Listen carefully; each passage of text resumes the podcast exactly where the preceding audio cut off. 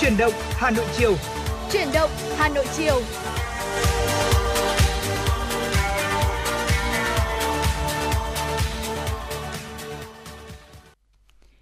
Lê Thông và Trọng Khương xin được kính chào quý vị và các bạn. Chúng ta lại cùng gặp nhau trong khung thời gian quen thuộc của chương trình Truyền động Hà Nội chiều của Đài Phát thanh Truyền hình Hà Nội.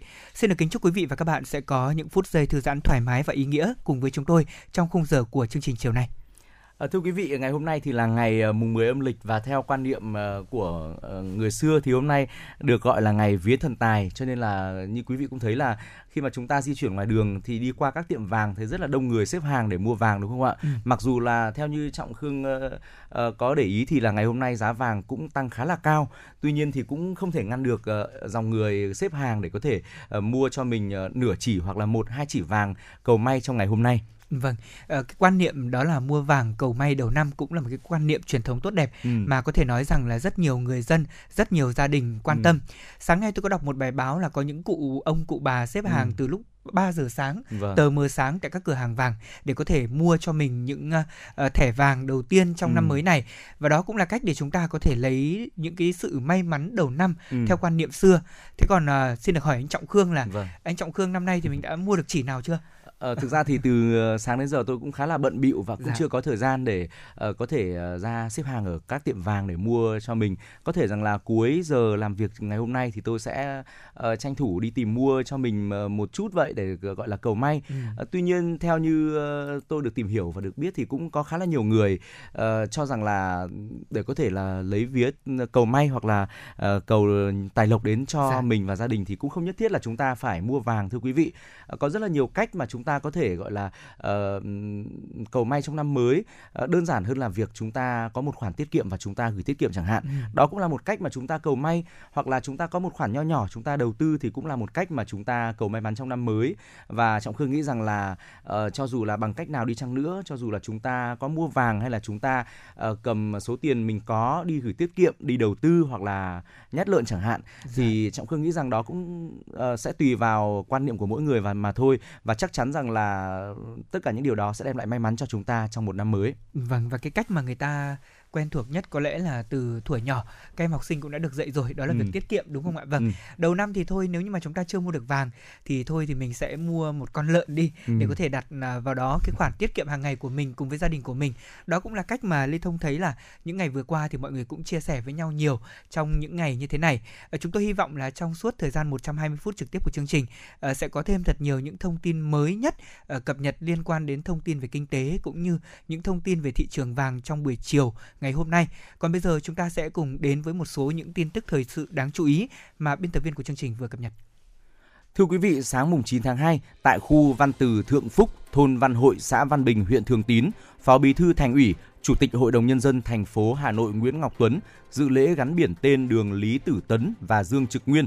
Chương trình khai bút và tôn vinh hoạt động sản xuất các làng nghề truyền thống trên địa bàn huyện Thường Tín. Phát biểu tại buổi lễ, Phó Chủ tịch Ủy ban Nhân dân huyện Thường Tín Bùi Công Thản cho biết Thường Tín là vùng đất trăm nghề với nhiều làng nghề truyền thống được bảo tồn và phát huy cho đến ngày nay. Trong số 126 làng cổ có nghề, có 48 làng được Ủy ban nhân dân thành phố công nhận là làng nghề truyền thống với mục tiêu bảo tồn, phát triển nghề, làng nghề truyền thống gắn với du lịch làng nghề, góp phần xây dựng nông thôn mới, nâng cao đời sống vật chất tinh thần của nhân dân, tri ân các vị tổ nghề. Thời gian qua, huyện Thường Tín luôn coi trọng việc phát triển tiểu thủ công nghiệp, phát triển làng nghề, lấy đó làm động lực để xây dựng huyện ngày càng văn minh giàu đẹp. Sau khi dân hương, khai bút đầu xuân và chứng kiến hoạt động sản xuất của làng nghề truyền thống, Phó Bí thư Thành ủy, Chủ tịch Hội đồng nhân dân thành phố Nguyễn Ngọc Tuấn cùng lãnh đạo Ủy ban nhân dân thành phố đã tham gia lễ gắn biển tên đường Lý Tử Tấn và Dương Trực Nguyên. Ủy ban dân thành phố Hà Nội vừa ban hành công văn số 317 về việc triển khai quy định đánh giá xếp loại hàng tháng đối với các cán bộ công chức viên chức và lao động hợp đồng.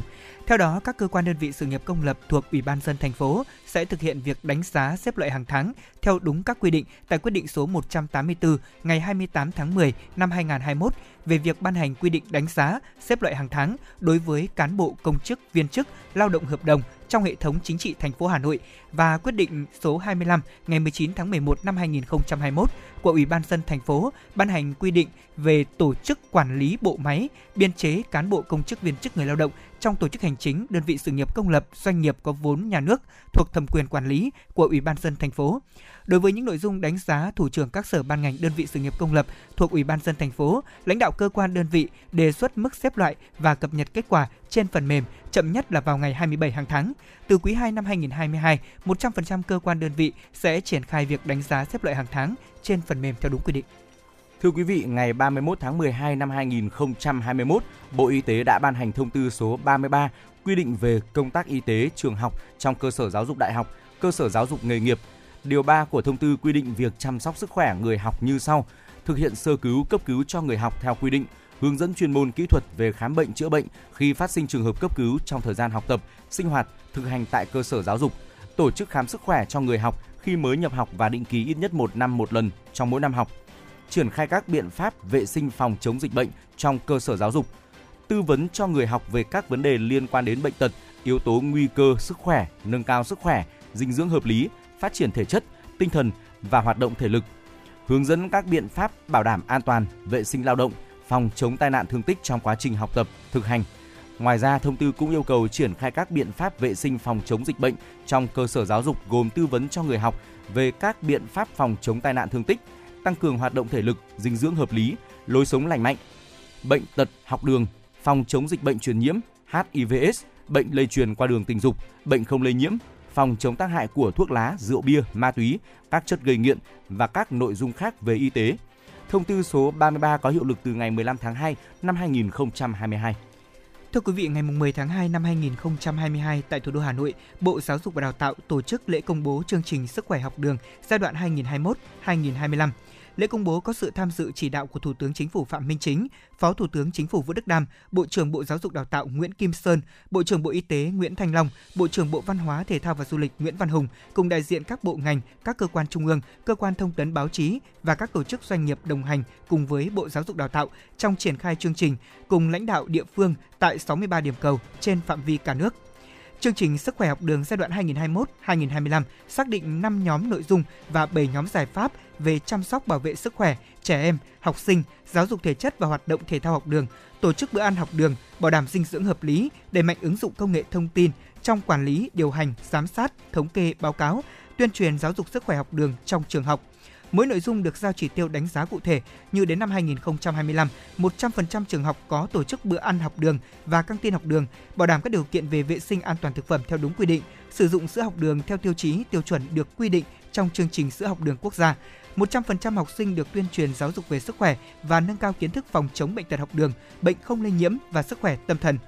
Trong những năm vừa qua, một số chương trình dự án cũng đã được đưa vào trường học nhằm chăm sóc bảo vệ sức khỏe của trẻ em học sinh như phòng chống dịch bệnh, tiêm chủng mở rộng, phòng chống suy dinh dưỡng, vệ sinh thực phẩm.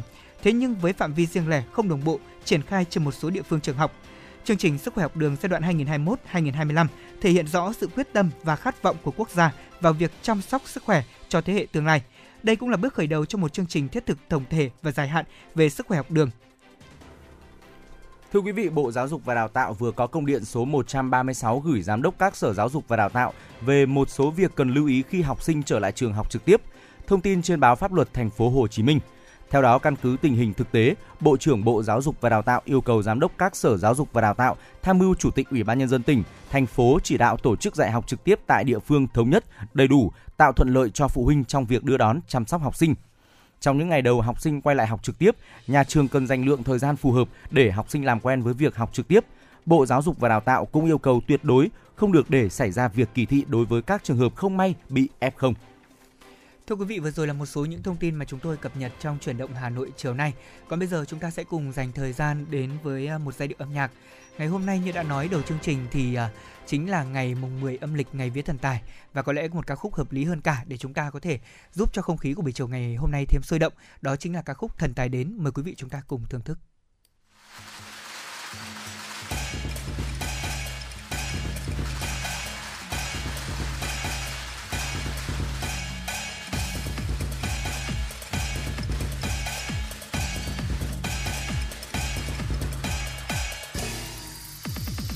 Mừng xuân mới lập sẽ đến nhà nhà. Mừng xuân mới mang tới bao niềm vui. Bọn em thơ được một nhìn khoai áo mới. Cả nhà xung vầy vui mừng đón tết sang. Cầu chúc ông bà sẽ luôn luôn mạnh khỏe. Cầu chúc bà mẹ sẽ luôn luôn bình an. Cầu chúc mọi nơi sẽ luôn luôn ấm no, hạnh phúc. Chúc. Thần tài đến thần tài đến hãy giang tay đón mời. Thần tài đến thần tài đến thắm tô trên nụ cười. Thần tài đến thần tài đến ấm no cho muôn nhà. Sẽ xóa đi bao đói nghèo, thế gian an hòa. Mùa xuân đã đến đây gió xuân an lành, nguồn vui cùng đón xuân sang, đón câu bình an. Trời xuân thật sang trong xua tan lạnh xa. Hãy vui đan bao lập tài, phước an lâu dài cùng vui đời ấm no chẳng lo cơ hàng niềm vui bừng sáng chứa tràn khắp nơi bình an. Mùa xuân đem đến đây, tình yêu ngày mới. Gió đưa lá hoa xuân sao, đón ông thần tài tình yêu đến, tình yêu đến, ấp é trên môi cười. Tình yêu đến, tình yêu đến, khiến ta thêm yêu đời. Mùa xuân đến, mùa xuân đến, ước mơ bay cao vời. Muốn nắm trong tay xuân ơi vút bay ngàn trời. Mùa xuân đã đến đây, gió xuân an lành. Nguồn vui cùng đón xuân sang, đón câu bình an. Trời xuân thật sang trong xua tan lạnh xa.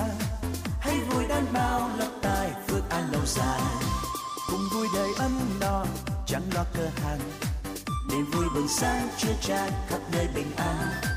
Mùa xuân đem đến đây, tình yêu ngày mới. Gió đưa lá hoa xuân sao, đón ông thần tài. Tình yêu đến, tình yêu đến, ấp é trên môi cười. Tình yêu đến, tình yêu đến, khiến ta thêm yêu đời. Mùa xuân đến, mùa xuân đến, ước mơ bay cao vời. Muốn nắm trong tay xuân nơi vút bay ngàn trời đến, thần tài đến, hãy cùng nhau đón ông thần tài. Thần tài đến, thần tài đến, mang theo lòng xuân đến mỗi nhà. Thần tài đến, thần tài đến, thăm tao nụ cười hát muôn nai. Thần tài đến, thần tài đến, hãy cùng quay quần đón mùa xuân vui. Vô.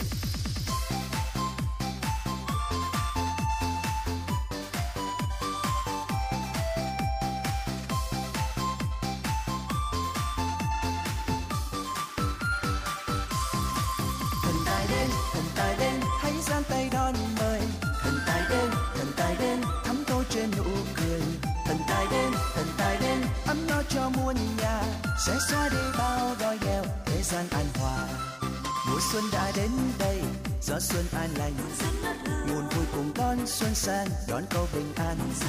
Trời xuân thật sang trong xua tan lạnh xa. Hãy vui đan bao lộc tài, phước an lâu dài. Cùng vui đời ấm no, chẳng lo cơ hàng niềm vui bừng sáng chứa tràn khắp nơi bình an. Mùa xuân đem đến đây, tình yêu ngày mới. Gió đưa lá hoa xuân sao đón ông thần tài. Tình yêu đến, tình yêu đến, ấp é trên môi cười tình yêu đến, tình yêu đến, khiến ta thêm yêu đời.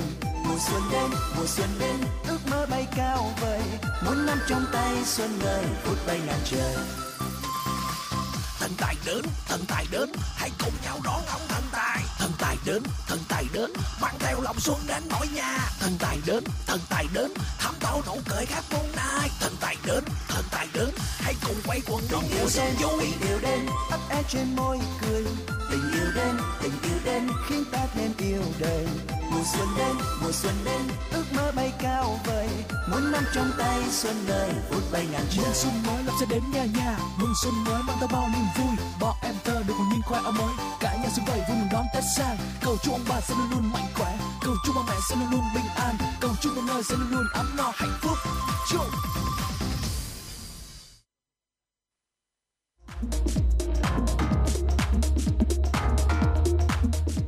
các bạn đang trên chuyến bay mang số hiệu FM96.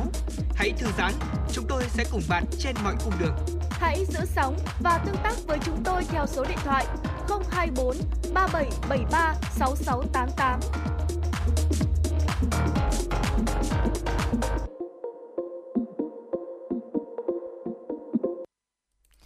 Vâng thưa quý vị thính giả thân mến, vừa rồi là ca khúc Thần tài đến qua tiếng hát của Đôn Nguyễn và quả thật là ở trong những ngày thời điểm như cuối ngày hôm nay chẳng hạn anh Khương nhỉ, ừ. mà chúng ta mới mua vàng xong nghe bài này cảm thấy hân hoan lắm. Ừ, vâng. Thần tài đến.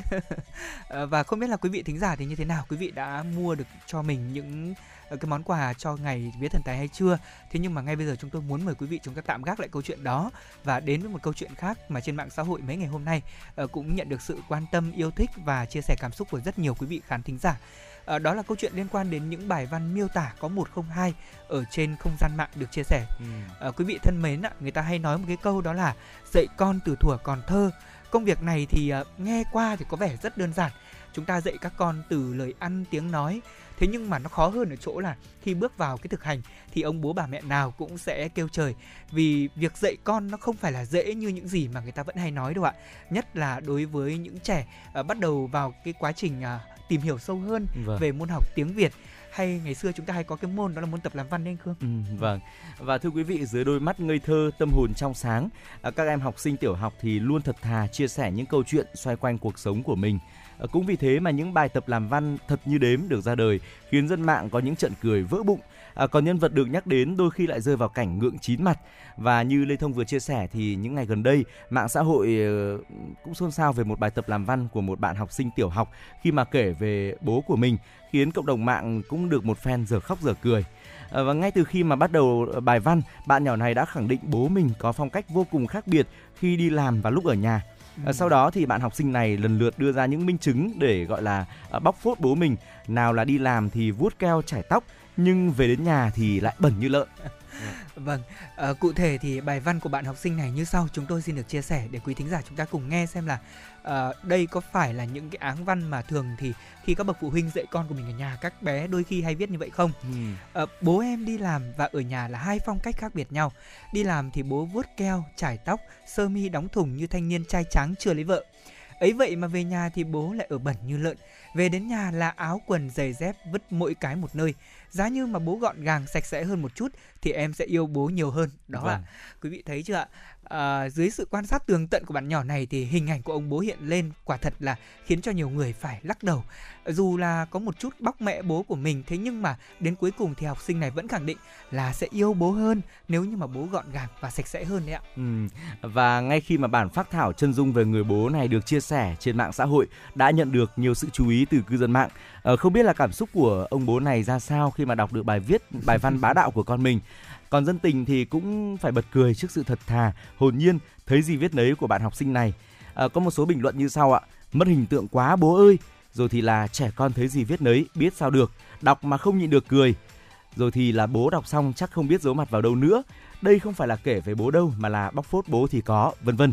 Vâng, ừ. ngày xưa khi mà tôi bắt đầu uh, bước vào ngưỡng cửa uh, biết viết những bài văn đầu tiên thì anh Cương ạ, để bài vâng. cô giáo giao đó là hãy tả uh, người mẹ của mình. Vâng đề bài lúc nào cũng là như vậy và tôi thì à, được học theo một cái mô típ mà đã thành uh, giống như người ta hay gọi là văn mẫu đấy vâng. tức là mẹ em thì có mái tóc dài như dài và đen như là gỗ mun này đấy thế rồi vâng. đôi môi mẹ thì đỏ này và mắt mẹ thì đôi khi nhiều khi không biết có nhiều vâng. bạn trong lớp của tôi tôi nhớ thời điểm đó còn nói là ở mắt của mẹ tròn như hai hòn bi vâng. uh, rất là nhiều những cái cách so sánh ví von của các bạn nhỏ ấy vậy mà đợt tết vừa rồi lê thông có về nhà trò chuyện cùng với một bạn nhỏ đang uh, bắt đầu học tiểu học ở ừ. nhà của mình thì lâu lắm tôi mới về mừng tuổi cho bạn ấy xong thì tôi có hỏi bạn ấy là thế con học chương trình lớp 1 à, lớp 2 thì con ừ. thấy là khó nhất môn nào bạn ấy quay sang nói là ghét nhất môn tiếng Việt chứ không phải là khó ghét vâng. nhất môn tiếng Việt thế thì tôi mới hỏi vì sao mà ghét tại vì là bạn ấy nói là làm văn miêu tả rất khó chú ạ ừ. đấy anh Khương thì thế nào ngày xưa vâng. thì khi mà làm văn những bài văn đầu tiên anh có cái ký ức gì không? Vâng tôi thì uh, cũng giống như Lê Thông vừa chia sẻ vậy bởi vì là khi mà chúng ta bắt đầu học môn làm văn tập làm văn thì mình cũng đã được uh, nghe hướng dẫn của các cô giáo rồi dạ. cho nên là đa số thì cũng theo một cái khuôn mẫu nhất định như vậy uh, tuy nhiên thì uh, mình cũng phải áp dụng những thực tế của mình vào trong cuộc sống của mình vào xem là ví dụ miêu tả về hình dáng của mẹ mình của bố mình ừ. thì mình cũng phải đưa những uh, uh, chi tiết thực tế vào. Bên cạnh những việc ví dụ như là những chi tiết là mái tóc đen như gỗ mun này rồi thì là uh, đôi mắt to tròn như hai hòn bi ve thì mình sẽ phải đưa vào đó là những uh, miêu tả về tính cách thực tế của mẹ mình xem là mẹ mình là một người hiền lành hay là một người uh, hay là thỉnh thoảng rất là hay quát mắng mình chẳng hạn ừ. thì uh, tôi tôi cũng sẽ đưa, đưa vào và mình thấy rằng là những bài văn đó thì được cô giáo cũng đánh giá khá là cao vâng. bởi vì ngoài theo đi theo khuôn mẫu thì uh, chúng ta cũng có sự sáng tạo dạ. và trọng khương nghĩ rằng là đến thời điểm hiện nay thì có lẽ là ngoài việc mà uh, các bậc phụ huynh hoặc là các thầy cô giáo áp đặt theo một khuôn mẫu nhất định của các bài là tập làm văn thì chúng ta cũng nên hướng cho các bạn nhỏ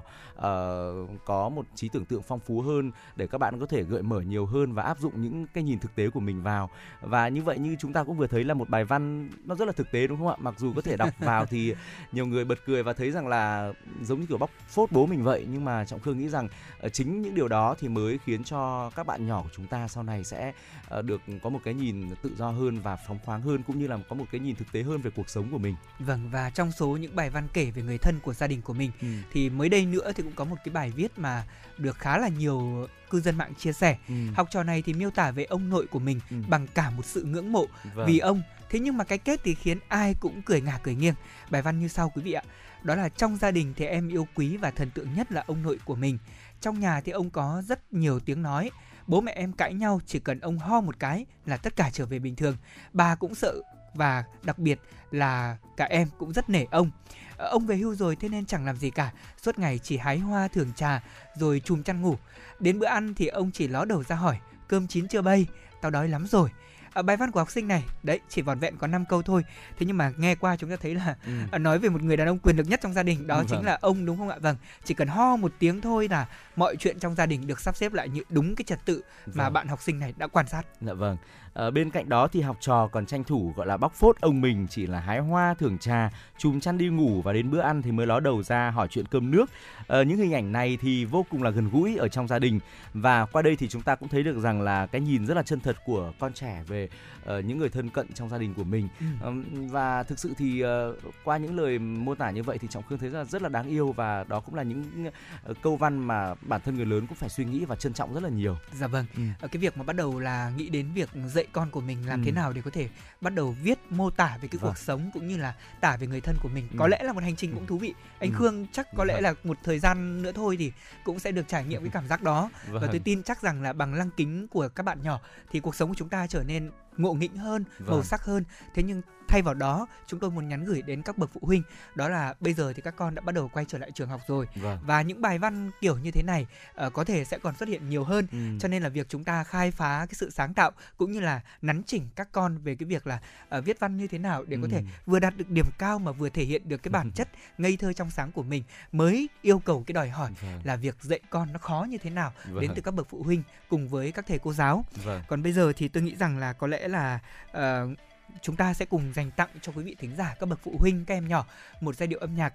Tại vì uh, như tôi đã nói chuyện với cả uh, một người bạn của mình thì uh, uh, nói rằng là nhiều học sinh ở Hà Nội nhiều học sinh ở các tỉnh thành uh, ngơ ngác bật ngửa khi mà ừ. đến trường trong ngày đầu tiên quay trở lại sau một thời gian rất dài các em được ở nhà để học trực tuyến thì à, chắc có lẽ là cảm giác ngày đầu tiên đi học sẽ rất là bỡ ngỡ đây. Thế vậy thì ngay bây giờ trong kho nhạc của chương trình sẵn sàng ca khúc ngày đầu tiên đi học, xin mời quý vị chúng ta sẽ cùng lắng nghe qua tiếng hát của Đông Hùng và Bảo Trâm.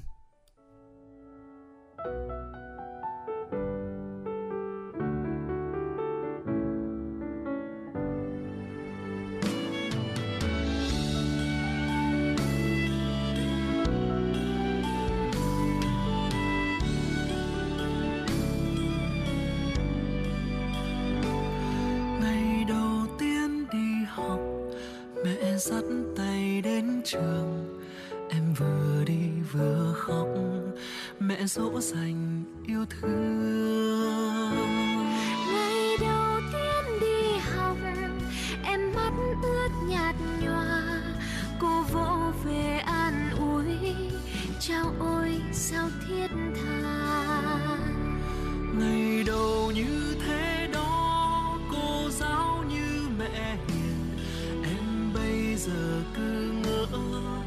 cô giáo là cô tiên. Em bây giờ không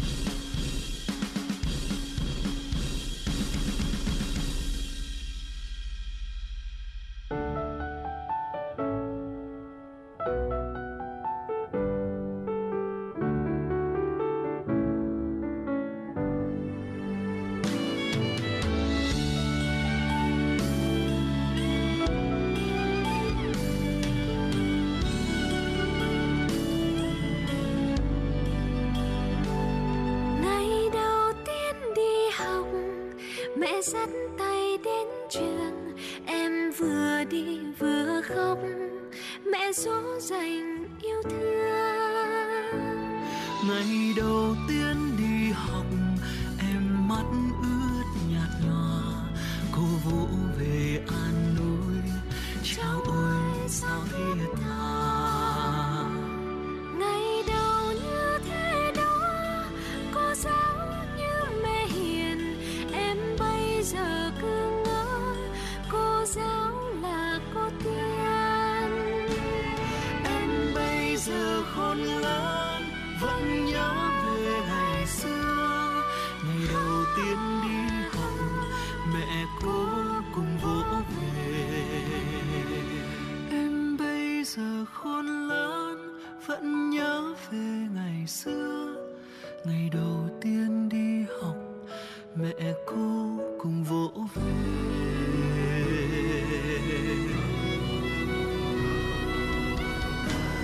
ngày đầu như thế đó cô giáo như mẹ hiền.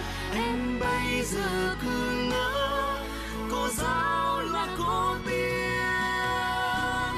em bây giờ khôn lớn vẫn nhớ về ngày xưa.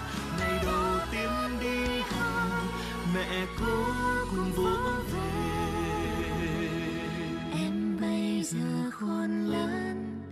vẫn nhớ về ngày xưa ngày đầu tiên đi học mẹ cô cùng vỗ về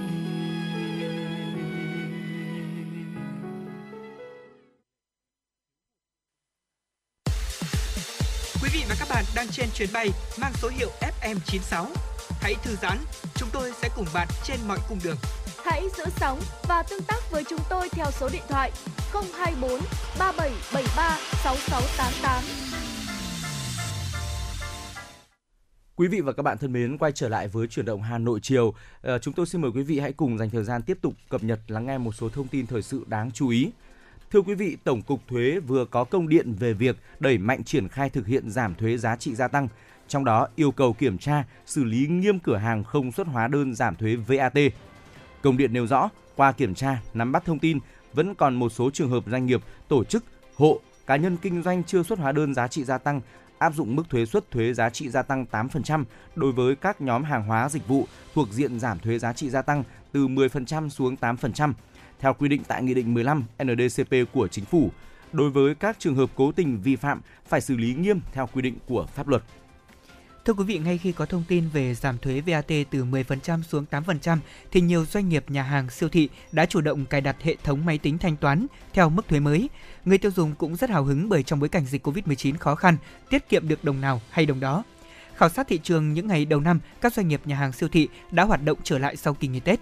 Cùng với đó thì những đơn vị này cũng đã đồng loạt áp dụng mức thuế VAT mới xuống còn 8% từ đầu tháng 2 năm 2022 và kéo dài đến hết năm 2022 theo Nghị định số 15.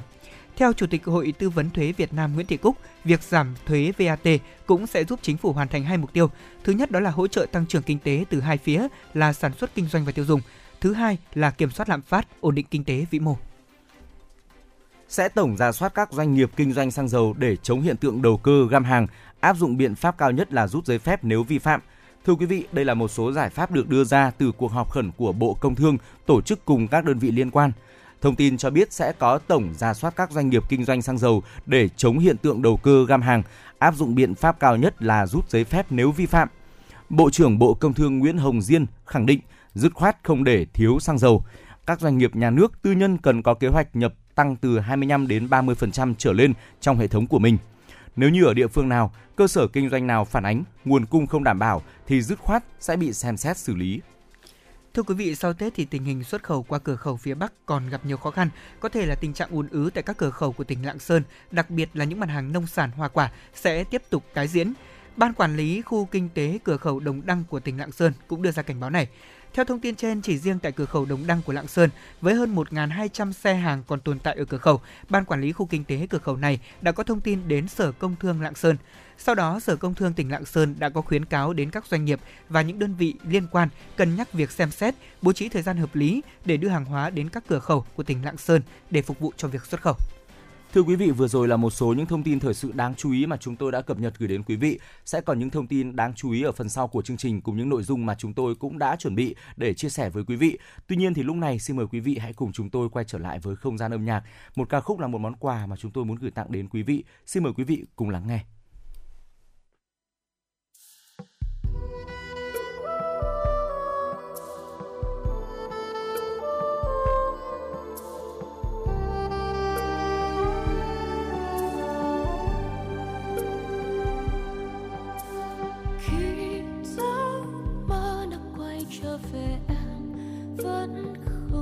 Gian có ngày em, ra đón anh nơi cuối đường.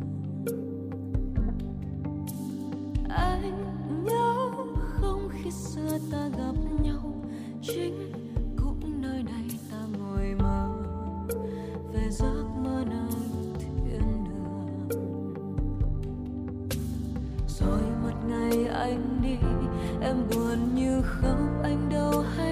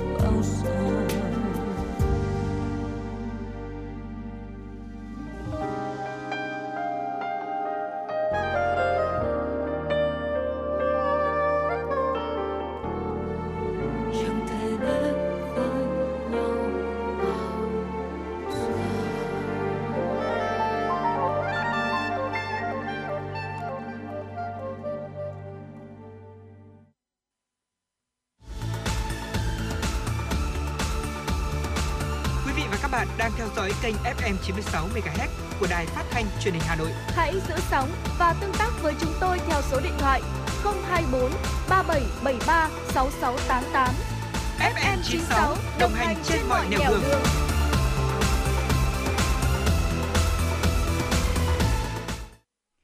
Vâng thưa quý vị, ờ, chúng ta đang cùng quay trở lại với chương trình truyền động Hà Nội chiều nay. Đồng hành cùng với quý vị là Lê Thông và Trọng Khương. Và quý vị đừng quên là có thể yêu cầu những giai điệu âm nhạc cho chúng tôi thông qua hai cách thức quen thuộc. Thông qua số điện thoại 024 3773 6688 của chương trình hoặc là thông qua fanpage của chúng tôi, truyền động Hà Nội FM 96. Còn bây giờ sẽ là những thông tin trong mục sống khỏe cùng FM 96. Ngày hôm nay chúng tôi sẽ cùng quý vị tìm hiểu câu trả lời làm gì để trẻ không mắc Covid-19 khi đi học trở lại. Thưa quý vị, ờ, như vậy là đến thời điểm hiện tại thì rất là nhiều địa phương trên cả nước cho học sinh đi học trở lại rồi và bên cạnh việc là trẻ rất là hào hứng được quay trở lại trường, gặp gỡ thầy cô bạn bè ừ. thì các bậc phụ huynh cũng ờ, có một nỗi lo đó là làm sao để con em mình luôn khỏe mạnh và đặc biệt là không bị lây nhiễm ờ, Covid-19 khi mà đi học trở lại và theo như chia sẻ đến từ thạc sĩ bác sĩ Kiều Xuân Thi công tác tại bệnh viện Đại học Y Dược thành phố Hồ Chí Minh cơ sở 3 thì uh, làm gì để phòng ngừa lây nhiễm Covid-19 cho trẻ đi học trở lại. Đây cũng là quan tâm hàng đầu của rất là nhiều người trong xã hội và nhiều bậc cha mẹ lo ngại là nguy cơ lây nhiễm sẽ diễn ra vì ở lứa tuổi học sinh các em chưa ý thức được đầy đủ những nguyên tắc bảo vệ bản thân và quả thực là thực tế chúng ta cũng thấy rằng là áp dụng nguyên tắc 5K với trẻ nhỏ rất là khó. Ờ, và sau đây sẽ là một số những chia sẻ, những khuyến cáo phòng ngừa mắc Covid-19 đến từ Trung tâm Kiểm soát bệnh tật thành phố Hồ Chí Minh và hệ thống ờ, y tế Mayo Clinic của Mỹ. Xin mời quý vị cùng lắng nghe. Đầu tiên đó là việc đeo khẩu trang. Thưa quý vị, đối với trẻ mầm non thì phụ huynh cần đeo khẩu trang cho bản thân và cho trẻ khi đưa con đến trường, từ trường về nhà hoặc khi tham gia giao thông công cộng. Học sinh tiểu học, trung học cơ sở cần đeo khẩu trang khi đến trường, trong lớp học được khuyến khích, khi ra về và khi cần thiết. Việc đeo khẩu trang đặc biệt được chú ý ở những nơi khó duy trì khoảng cách như là trên xe buýt hoặc tàu điện. Chuẩn bị nhiều khẩu trang sạch dự phòng. Phụ huynh cũng nên hướng dẫn trẻ cho khẩu trang vào túi sạch có kéo khóa khi con không sử dụng hoặc làm ký hiệu dán nhãn trên khẩu trang của trẻ để không bị nhầm lẫn khẩu trang của trẻ khác. Cha mẹ cũng hướng dẫn trẻ thực hành đúng cách đeo khẩu trang, tháo khẩu trang, tránh chạm vào các phần vải bên ngoài. Nhắc con nên rửa tay sạch trước và sau khi chạm vào khẩu trang, không chia sẻ, dùng chung, trao đổi khẩu trang với người khác. Nói với con về tầm quan trọng của việc đeo khẩu trang. Lưu ý không đeo khẩu trang cho trẻ dưới 2 tuổi, trẻ có vấn đề về hô hấp. À, tiếp theo là việc làm sạch và khử trùng ở nhà trường cần phải khử khuẩn bề mặt tiếp xúc trước và sau khi học sinh đến về, đảm bảo phòng học đủ thoáng mát, tốt nhất là thông khí tự nhiên, bổ sung kiến thức cơ bản về dịch bệnh và nâng cao ý thức của học sinh. Việc làm sạch và khử trùng các bề mặt tiếp xúc có thể giúp giảm nguy cơ lây bệnh. Chú ý các nơi thường xuyên chạm tay vào như tay nắm cửa, mặt bàn, vòi nước hay là tay vịn cầu thang và những ờ, và khuyến cáo này thì trọng khương nghĩ rằng là các nhà trường cũng đã cập nhật rất là đầy đủ rồi và các bậc phụ huynh có thể yên tâm về vấn đề này vâng uh, thời gian vừa qua chúng ta thấy là cái công tác đảm bảo để chuẩn bị cho học sinh đến trường an toàn ừ. được tất cả các trường học vâng. trên cả nước cũng như là tại thủ đô hà nội chuẩn bị rất là kỹ càng uh, tôi cũng có quen một vài những giáo viên làm công tác này tại các nhà trường và cũng đã đều phản ánh lại là uh, tất cả những cái công tác này đều được ừ. chuẩn bị từ trước khi mà cái quyết định yêu cầu quay lại trường vâng. học của học sinh uh, được thực hiện từ rất nhiều tháng rồi. Thế nhưng mà các thầy cô thì lúc nào cũng vậy với tinh thần ừ. hết sức là sẵn sàng để đón các con quay trở lại lớp. Có một vấn đề nữa mà cũng rất nhiều người quan tâm đó là vấn đề tiêm vaccine. Hiện nay thì Bộ Y tế đã phê duyệt vaccine Comirnaty của Pfizer BioNTech và Sputnik V của Moderna tiêm cho trẻ từ 12 đến 17 tuổi, tức là từ lớp 7 đến lớp 12. Các nghiên cứu cho thấy vaccine của Pfizer BioNTech có hiệu quả 100% trong việc ngăn ngừa COVID-19 cho trẻ từ 12 đến 15 tuổi, hiệu quả 91% trong việc ngăn ngừa bệnh nặng ở người từ 16 tuổi trở lên. Ừ. Việc tiêm vaccine COVID-19 cho trẻ có thể giúp trẻ an toàn hơn khi đến trường và tham gia những hoạt động vui chơi. À, điểm tiếp theo thì chúng ta cũng phải ờ, khuyến cáo trẻ nhỏ trong nhà đó là hãy thực hiện giãn cách nhắc nhở trẻ về việc hạn chế tụ tập. Có lẽ rằng là việc này là các bậc phụ huynh và người lớn phải thường xuyên nhắc nhở đây bởi vì là các bạn nhỏ của chúng ta thì có khi là vừa nhắc xong mà các bạn sẽ quên luôn. cho nên cho nên là người lớn chúng ta cần phải thường xuyên theo sát và nhắc nhở. À, cũng có thể là tạo lối đi một chiều tại hành lang trường học sử dụng thêm không gian ngoài trời để trẻ giải lao ăn uống. Không nên sử dụng điều hòa mở cửa sổ và bật quạt à, chúng ta cũng phải giảm số lượng trẻ đi xe buýt, giữ phòng học thông thoáng, sắp xếp bàn cùng quay mặt về một hướng, sử dụng các vách ngăn mica chắn giữa bàn ăn hoặc là nơi có tiếp xúc gần, có thể chia học sinh thành các nhóm nhỏ và giảm sự tương tác giữa các nhóm nếu mà thấy không cần thiết. Vâng, một cái phương pháp nữa mà tôi nghĩ rằng là nằm trong nhóm 5K, vâng. đó là vệ sinh tay. Ừ. Kiên nhẫn hướng dẫn trẻ mầm non rửa tay với xà phòng hoặc là các dung dịch sát khuẩn trước khi đến trường, sau khi từ trường trở về nhà hoặc là khi thấy tay bẩn thôi cũng nên hướng dẫn trẻ cách vệ sinh tay. Trẻ lớn thì cần thường xuyên rửa tay với xà phòng hoặc dung dịch sát khuẩn trước khi được đến trường, sau khi ra chơi hay là nghỉ giữa giờ, khi từ trường về nhà hoặc là khi thấy tay bị bẩn và khi cần thiết che miệng và mũi bằng khăn giấy hoặc là khử tay khi ho hoặc hắt hơi, không được khạc nhổ, vứt rác hoặc khẩu trang bừa bãi, không dùng chung đồ dùng cá nhân như là cốc, bình nước, khăn mặt, đặc biệt là không đưa tay lên mắt, mũi và miệng. Tiếp theo là chúng ta hãy uh, cho trẻ nghỉ ở nhà nếu mà thấy trẻ ốm ạ. Uh, không đưa trẻ đến trường nếu mà cha mẹ đang trong thời gian cách ly tại nhà hoặc là đang có các biểu hiện sốt, ho, khó thở. Đo nhiệt độ và theo dõi tình trạng sức khỏe của trẻ tại nhà. Nếu có biểu hiện ho, sốt, khó thở thì chủ động cho trẻ nghỉ học và thông báo cho nhà trường cũng như là cơ sở y tế quý vị nhé. Một yếu tố quan trọng nữa đó là về dinh dưỡng. Theo bác sĩ thì phụ huynh cần bổ sung đầy đủ các chất dinh dưỡng cũng như duy trì việc tập luyện thể dục nhẹ nhàng cho trẻ để nâng cao sức đề kháng. Chế độ ăn đầy đủ vitamin C, chất xơ, đạm, bổ sung nước đầy đủ. Đặc biệt ăn đúng giờ, ngủ đủ giấc và duy trì những thói quen vệ sinh đúng cách khi ở trường về nhà, đảm bảo sức khỏe để trẻ học tập đạt hiệu quả tốt nhất trong thời kỳ bình thường mới. Bác sĩ cũng đưa ra khuyến cáo thêm đó là trường hợp trẻ ăn uống tại trường thì ban giám hiệu cũng cần đảm bảo việc à, mang khẩu trang liên tục với nhân viên phục vụ bếp ăn trừ thời gian ăn uống, vệ sinh tay thường xuyên trước và sau khi làm việc, đảm bảo không gian thoáng mát và khoảng cách giữa các trẻ trong giờ ăn và tôi nghĩ rằng là với những cái gợi ý và những cái gạch đầu dòng mà bác sĩ chia sẻ vừa rồi thì quý vị phụ huynh cũng như là các nhà trường đặc biệt là bản thân uh, những em học sinh có thể là học sinh cấp 2 nghe chương trình của chúng ta ừ. đã có thể ý thức được là mình nên làm gì khi đến trường để đảm bảo an toàn phòng chống dịch và chúng tôi cũng mong là quý vị thính giả sẽ tiếp tục uh, thực hiện nghiêm những khuyến cáo về 5K để đảm bảo môi trường lành mạnh nhất cũng như là môi trường an toàn giúp các con của mình có thể đến trường. Ngay bây giờ thì à, trước khi đến với những thông tin hấp dẫn tiếp theo trong chương trình, chúng tôi mời quý vị cùng lắng nghe một yêu cầu âm nhạc của thính giả với ca khúc Gieo quẻ qua tiếng hát của Hoàng Thùy Linh và Đen.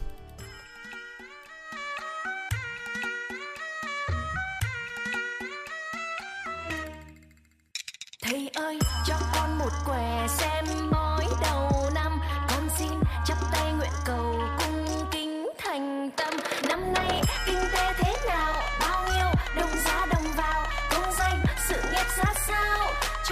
biết ngay đi nào. Chỉ riêng tình duyên thì con chẳng cần thầy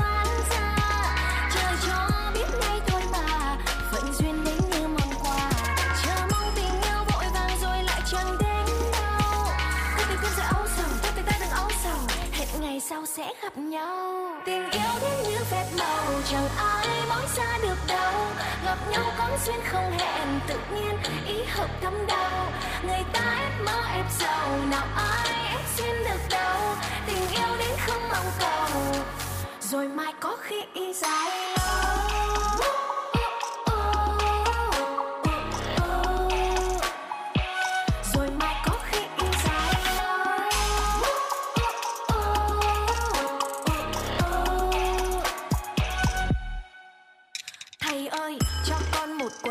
Xem bói đầu năm. Con xin chắp tay nguyện cầu cung kính thành tâm. Bao lâu chưa đi sang hàn visa con sắp hết hạn. Có đứa bạn nào đâm ngang, nên mua đất hay mua vàng? Chỉ riêng tình riêng thì con chẳng cần thầy phán gì.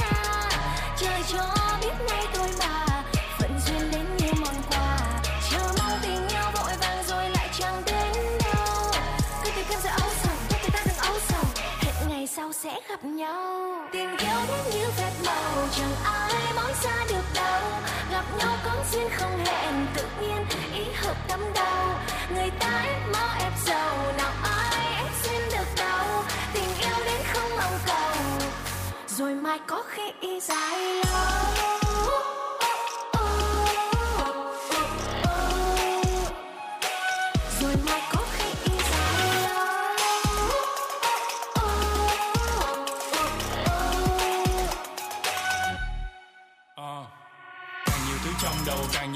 Tiếc ít đi đường mong cầu lòng êm như suối biết hôm qua đã xong rồi ngày mai thì khó biết. Cố gắng ngày hôm nay không gì là khó hết. Muốn thì phải làm mà nhịp ám nên phải lùi. Còn sức còn khỏe là còn mừng còn phải cười. Nhìn các cô chú đang chống dịch mong cả người. Bớt than bớt thở mình khổ một họ khổ mười. nếu mà nếu mà nếu mà đợi đời người chỉ đường chắc chỉ là đường bước được. Tương lai là thứ không bao giờ lường trước được.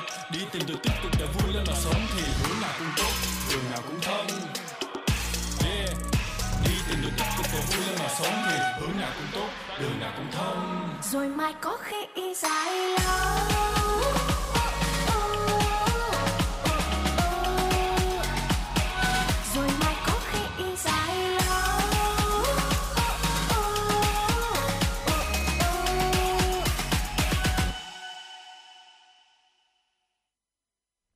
Vâng thưa quý vị và các bạn thân mến, vừa rồi chúng ta lắng nghe một món quà âm nhạc đến từ thính giả gửi cho người thân yêu của mình với ca khúc Gieo quẻ qua tiếng hát của Hoàng Thùy Linh. Quý vị đừng quên có thể yêu cầu âm nhạc cho chương trình trực tiếp lúc này thông qua số hotline 024 3773 6688 cùng với trang fanpage của chương trình Chuyển động Hà Nội FM 96. Bây giờ thì chúng ta sẽ cùng tiếp tục quay trở lại với những thông tin mà phóng viên chúng tôi vừa cập nhật. Thưa quý vị, Bộ Y tế đã giao Viện Chiến lược và Chính sách Y tế tiến hành khảo sát trực tuyến đối với các phụ huynh có con dưới 12 tuổi tại 63 tỉnh, thành phố trên cả nước về việc tiêm vaccine phòng COVID-19. Qua khảo sát hơn 415.000 phụ huynh tham gia đã cho kết quả 60,6% đồng ý tiêm vaccine phòng COVID-19 cho trẻ, 7,6% đồng ý nếu yêu cầu bắt buộc, 29,1% cân nhắc, 1,9% phụ huynh không đồng ý. Bộ Y tế cho biết Bộ đã có sự chuẩn bị kỹ lưỡng cho việc tiêm chủng vaccine cho lứa tuổi từ 5 đến 11. Từng bước thận trọng chắc chắn, đảm bảo vấn đề an toàn tiêm chủng được đặt lên hàng đầu. Bộ Y tế sẽ tập huấn cho cán bộ y tế các tuyến chi tiết đầy đủ về tiêm vaccine phòng COVID-19 cho trẻ từ 5 đến 11 tuổi. Thưa quý vị, vào sáng ngày 9 tháng 2 tại trường tiểu học Hoàng Hoa Thám, phường Vĩnh Phúc, quận Ba Đình đã long trọng tổ chức lễ phát động Tết trồng cây đời đời nhớ ơn Bác Hồ Xuân Nhâm Dần 2022. Ngày 28 tháng 11 năm 1959, Bác Hồ đã phát động Tết trồng cây. Từ đó, phong trào trồng cây ngày đầu xuân đã trở thành truyền thống tốt đẹp của dân tộc Việt Nam và được nâng lên thành cuộc vận động có tính chính trị xã hội, thu hút sự tham gia, hưởng ứng của các cấp ban ngành, mọi tầng lớp nhân dân. Phát biểu tại buổi lễ, Phó Chủ tịch Ủy ban dân quận Ba Đình Nguyễn Trung Dũng cho biết, thực hiện lời dạy của Bác trong thời gian qua, phong trào Tết trồng cây gắn với việc chăm sóc bảo vệ cây xanh luôn được quận Ba Đình triển khai sâu rộng hiệu quả, góp phần tích cực trong việc bảo vệ môi trường, phát triển kinh tế xã hội. Hiện nay trên địa bàn quận Ba Đình đang chăm sóc hơn 50.000 cây xanh, phát huy kết quả năm 2021 đã trồng mới 218 cây cho các trường học, các khu dân cư và các khu tập thể trên địa bàn. Phát huy kết quả đạt được, quận Ba Đình cũng phát động Tết trồng cây đời đời nhớ ơn Bác Hồ Xuân Nhâm Dần với mục tiêu là 200.000 đến 250.000 cây xanh bóng mát, cây lấy gỗ trên những tuyến đường giao thông đô thị trong năm 2022 của thành phố Hà Nội. Theo Sở Lao động Thương binh và Xã hội Hà Nội, từ đầu tháng 7 năm 2021 đến nay, toàn thành phố đã hỗ trợ an sinh xã hội cho hơn 5,57 triệu lượt đối tượng với tổng kinh phí hơn 7.000 tỷ đồng. Trong đó, kinh phí từ ngân sách hỗ trợ người lao động, người sử dụng lao động bị ảnh hưởng sâu bởi dịch COVID-19 là gần 2.468 tỷ đồng. Kinh phí hỗ trợ từ Quỹ Bảo hiểm Thất nghiệp là gần 4.095 tỷ đồng. Nguồn vận động xã hội hóa để hỗ trợ các đối tượng ngoài quy định là hơn 438 tỷ đồng Đáng chú ý trong tổng số đối tượng thụ hưởng có hơn 608.000 người lao động tự do được hỗ trợ bằng tiền mặt, 1,5 triệu đồng một người với tổng kinh phí hơn 900 tỷ đồng. Việc triển khai các chính sách hỗ trợ bảo đảm đúng người, đối tượng thụ hưởng góp phần tạo động lực, điểm tựa cho người dân, người lao động vượt qua giai đoạn khó khăn, ổn định đời sống, dần trở lại thị trường lao động. Thưa quý vị, ngày 9 tháng 2, Tòa án Nhân dân quận Ba Đình, Hà Nội đã mở phiên tòa xét xử sơ thẩm theo thủ tục rút gọn đối với bị cáo Đào Văn Thịnh, sinh năm 1984 tại quận Ba Đình về tội chống người thành công vụ. Vào khoảng 18 giờ ngày 12 tháng 1 năm 2022, đối tượng Thịnh đã điều khiển xe máy và bị ngã xe tại khu vực ngã tư Trần Phú Hùng Vương, dẫn đến thương tích ở mặt. Ngay sau đó, Thịnh điều khiển xe máy vào bệnh viện đa khoa Sanh Phôn để sơ cứu và chữa trị vết thương. Trong khi đợi kết quả, Thịnh yêu cầu các bác sĩ ở đây phải sơ cứu. Lúc này Thịnh liền chửi bới xúc phạm các bác sĩ và y tá. Thịnh tiến đến bàn tiếp đón trong khu vực sàng lọc nơi bác sĩ Nguyễn Thế Hiệp đang đứng, dùng chân đá trúng người bác sĩ Hiệp và có ý định tấn công y tá Hương thì được anh Phạm Văn Minh đến can ngăn. Trước sự manh động liều lĩnh, lực lượng bảo vệ tại bệnh viện đa khoa Sanh Pôn buộc phải khống chế đối tượng Thịnh. Ngày 27 tháng 1 năm 2022, Viện Kiểm sát Nhân dân quận Ba Đình, Hà Nội ra quyết định truy tố theo thủ tục rút gọn đối với bị cáo Đào Văn Thịnh về tội chống người thi hành công vụ Hội đồng xét xử cũng cân nhắc và xem xét nhân thân, thái độ khai báo, phạm tội lần đầu và bị cáo ra đầu thú để có thể áp dụng các tình tiết giảm nhẹ theo quy định của pháp luật, đã tuyên án 8 tháng tù đối với Đào Văn Thịnh về tội chống người thành công vụ. Công an huyện Mỹ Đức, Hà Nội cho biết đang phối hợp với các đơn vị nghiệp vụ Công an thành phố Hà Nội điều tra, xử lý vụ đánh nhau xảy ra vào đêm mùng 2 Tết Nguyên đán, khiến một người tử vong và một số người bị thương. Trước đó khoảng 22 giờ ngày 2 tháng 2 năm 2022, tại khu vực gần quán karaoke Phương Thủy, thôn Kênh Đào, xã An Mỹ, huyện Mỹ Đức, xảy ra vụ xô xát giữa hai nhóm người. Hậu quả Lê Văn Hùng bị thương được đưa đi cấp cứu nhưng đã tử vong ở bệnh viện đa khoa Mỹ Đức. Một số đối tượng khác bị thương phải điều trị tại các phòng khám, bệnh viện. Căn cứ các tài liệu, cơ quan cảnh sát điều tra công an huyện Mỹ Đức đã ra lệnh giữ người trong trường hợp khẩn cấp đối với 7 đối tượng gồm Nguyễn Bá Thương, Nguyễn Văn Bình, Nguyễn Văn Bắc về hành vi giết người, Hoàng Văn Hải, Nguyễn Văn Ngũ, Nguyễn Văn Tuấn, Nguyễn Xuân Minh về hành vi gây dối trật tự công cộng. Thông tin thế giới thưa quý vị, Tổ chức Y tế Thế giới WHO ngày 9 tháng 2 cho biết, kể từ khi biến chủng Omicron được công bố là một biến chủng đáng lo ngại vào cuối tháng 11 năm 2021, thế giới đã ghi nhận thêm 130 triệu trường hợp mắc mới và 500.000 ca tử vong. Sau hơn 2 tháng xuất hiện thì Omicron đã nhanh chóng vượt Delta, trở thành biến chủng lây lan nhanh nhất toàn cầu, dù có vẻ ít gây bệnh nặng hơn. Biến chủng này chiếm 96,7% số mẫu được thu thập và giải trình tự trong 30 ngày vừa qua, trong khi tỷ lệ của biến chủng Delta chỉ là 3,3%. Ông Ademi Muhammad, một quan chức của WHO cho biết, trong thời đại vaccine phát huy hiệu quả và nhiều nhận định cho rằng Omicron gây bệnh nhẹ hơn, nửa triệu người vẫn đang tử vong. Đó thực sự là một điều đáng chú ý. Nhiều quốc gia chưa qua đỉnh điểm của làn sóng dịch Omicron và số người tử vong vì biến chủng này có thể vì thế vẫn tăng mạnh trong thời gian tới. Và đó là một số những thông tin về tình hình y tế mà chúng tôi cập nhật trên thế giới cho quý vị. Và quay trở lại cùng với chương trình truyền động Hà Nội ngày hôm nay, chúng tôi mời quý vị và các bạn cùng lắng nghe một ghi nhận tổng kết về tình hình thực hiện Tết Nguyên đán trên địa bàn thủ đô Hà Nội do phóng viên của đài chúng tôi thực hiện.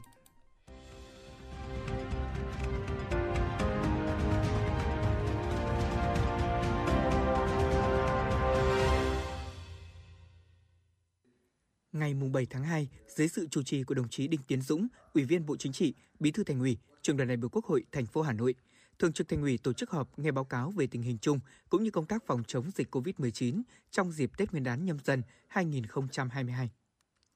Thay mặt Ban cán sự Đảng Ủy ban dân thành phố báo cáo tình hình tổ chức Tết và công tác phòng chống dịch bệnh COVID-19, Phó Chủ tịch Ủy ban dân thành phố Trừ Xuân Dũng cho biết, Đảng bộ chính quyền và nhân dân thủ đô đón xuân nhâm dần trong không khí vui tươi, phấn khởi, lành mạnh, an toàn, tiết kiệm, mọi người mọi nhà đều có Tết.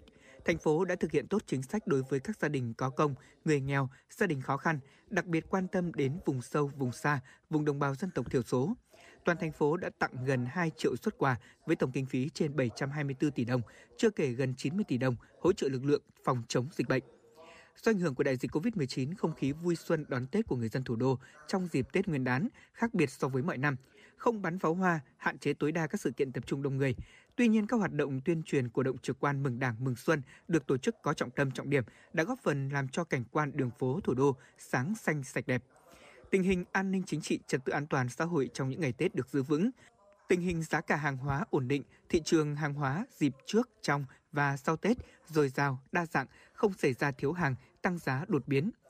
Kết luận tại hội nghị, Bí thư Thành ủy Đinh Tiến Dũng khẳng định do có chủ trương lãnh đạo sớm, đúng và trúng, việc tổ chức thực hiện nghiêm, hiệu quả từ thành phố xuống cơ sở, nên toàn thành phố đã đón Tết trong không khí vui tươi, an toàn, lành mạnh và không để người dân nào không có Tết.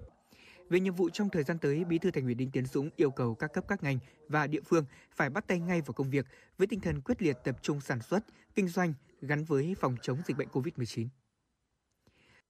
Thời gian tới, trước hết là chúng tôi cho rằng là chúng ta phải dẹp ngay cái Tết đi, đóng cái Tết lại. Để ngay ngày đầu, như ngày hôm nay là phải bắt tay vào công việc.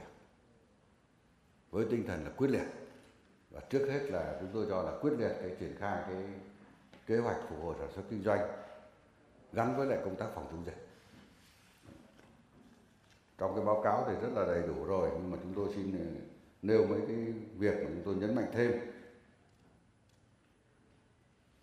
sau Tết thì cái lễ trồng cây là chúng ta đã tiếp tục làm, đã làm, đang làm và sẽ làm tiếp. Rồi chuẩn bị cho cái lễ ra quân 16 tháng 2. Như vậy là đón quân ở các địa phương khác khoảng nghìn rưỡi theo báo cáo của đồng chí Bộ Tư thủ đô đúng không nào? Với tuyển tại chỗ đâu ba nghìn sáu đúng không nào? Khoảng hơn năm nghìn. Thì các đồng chí đã phát lệnh rồi thì như vậy là sẽ tiếp tục theo dõi và cố gắng là tổ chức tốt cái, cái lễ ra quân này, lễ lễ đón quân này rồi tết trồng cây. Cái thứ nữa là cái quyết liệt triển khai cái, cái, cái, cái kế hoạch phục hồi sản xuất kinh doanh gắn với phòng chống dịch. Thì cái các cái giải pháp phòng chống dịch thì chúng ta đã có đã phân cấp phân quyền vừa qua làm đã có hiệu quả. Thì tiếp tục làm. Tiếp tục kiểm tra tiếp tục đôn đốc tiếp tục phân cấp phân quyền để làm tốt. Cùng với nó là chuẩn bị tiếp tục chuẩn bị các cái điều kiện về y tế để sẵn sàng chăm sóc sức khỏe cho nhân dân, đặc biệt là tuyến cơ sở. Chuẩn bị các cái thuốc chữa để tiêm chủng này, thuốc chữa này, tiếp tục huy động các lực lượng để tham gia phòng chống dịch ở tuyến cơ sở. Bí thư Thành ủy cũng yêu cầu các cấp các ngành và địa phương phải bảo đảm cung ứng đầy đủ nước cho gieo trồng vụ xuân kịp thời vụ, ra soát triển khai quyết liệt 45 cụm công nghiệp gắn với thúc đẩy sản xuất làng nghề, ra soát đẩy mạnh các công trình dự án trọng điểm, các công trình đang thi công, đốc thúc các nhà đầu tư triển khai các dự án đã được tháo gỡ vướng mắc. Đối với dự án đường vành đai 4 vùng thủ đô, cần thiết phải tổ chức giao ban hàng tuần, quyết tâm hoàn thiện hồ sơ để báo cáo chính phủ trình ra Quốc hội vào kỳ họp tháng 5 năm 2022. Nhấn mạnh đề án có tính chiến lược đó là cải tạo chung cư cũ và ba nhóm lĩnh vực trọng tâm, đầu tư là y tế, giáo dục, các di tích văn hóa lịch sử. Đồng chí Đinh Tiến Dũng chỉ đạo Ban cán sự Đảng Ủy ban dân thành phố tập trung phân cấp giao quyền, tháo gỡ khó khăn vướng mắc để triển khai thực hiện. Tinh thần là phải quyết tâm quyết liệt thực hiện đối với từng dự án và công trình. Trong đó đối với giáo dục đào tạo có 3 việc phải làm để nâng cao chất lượng cho xứng tầm thủ đô. Trong đó có hai việc thuộc thẩm quyền của thành phố là đầu tư nâng cấp cơ sở vật chất và đào tạo đội ngũ giáo viên. Về cơ sở vật chất, ngoài việc đầu tư xây dựng thêm 450 trường học, phải ra soát từng trường đã có, nơi nào chưa đạt chuẩn quốc gia phải đầu tư hoàn thành các tiêu chí, nơi nào đã đạt chuẩn phải đầu tư để nâng cao chất lượng đào tạo hơn nữa.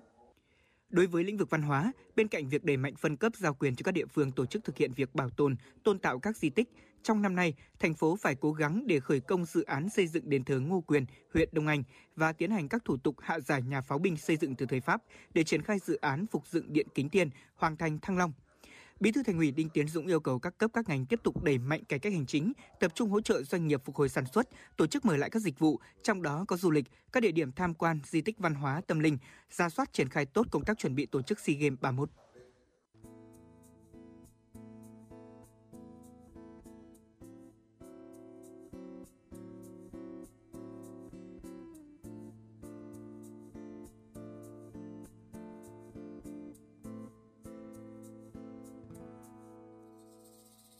Màn đêm buông trên đường, hàng me lung linh ánh đèn.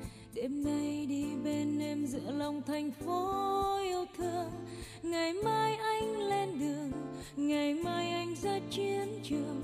Để lại em yêu dấu, có khoáng trời rừng núi. Lung linh ngàn vì sao sáng trên đường hành quân diệt thù dù xa nhau muôn trùng mùa thu xuân sao lá vàng? Em ơi, anh xa em vẫn gần thành phố thân thương. Bàn tay em xây ngôi trường, bàn tay em gieo lúa vàng. Gợi tình lên biên giới, có khoáng trời thành phố. Mênh mông và trong xanh vai ông người bạn thân tâm tình.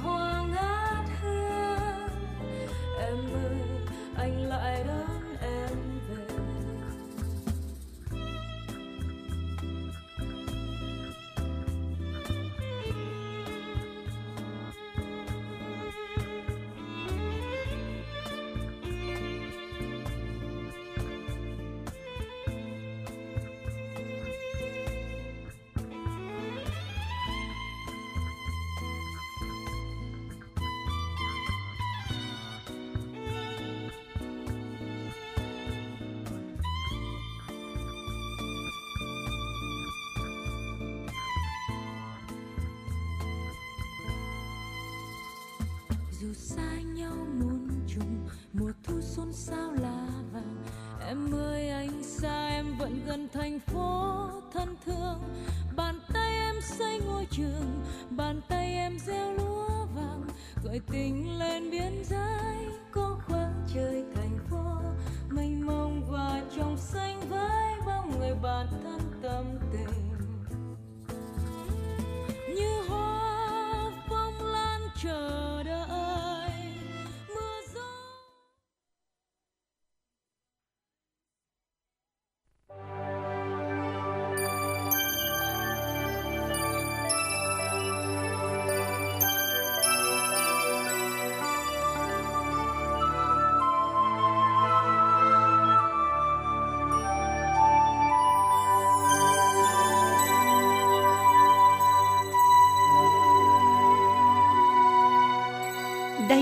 Là Đài Phát thanh và Truyền hình Hà Nội.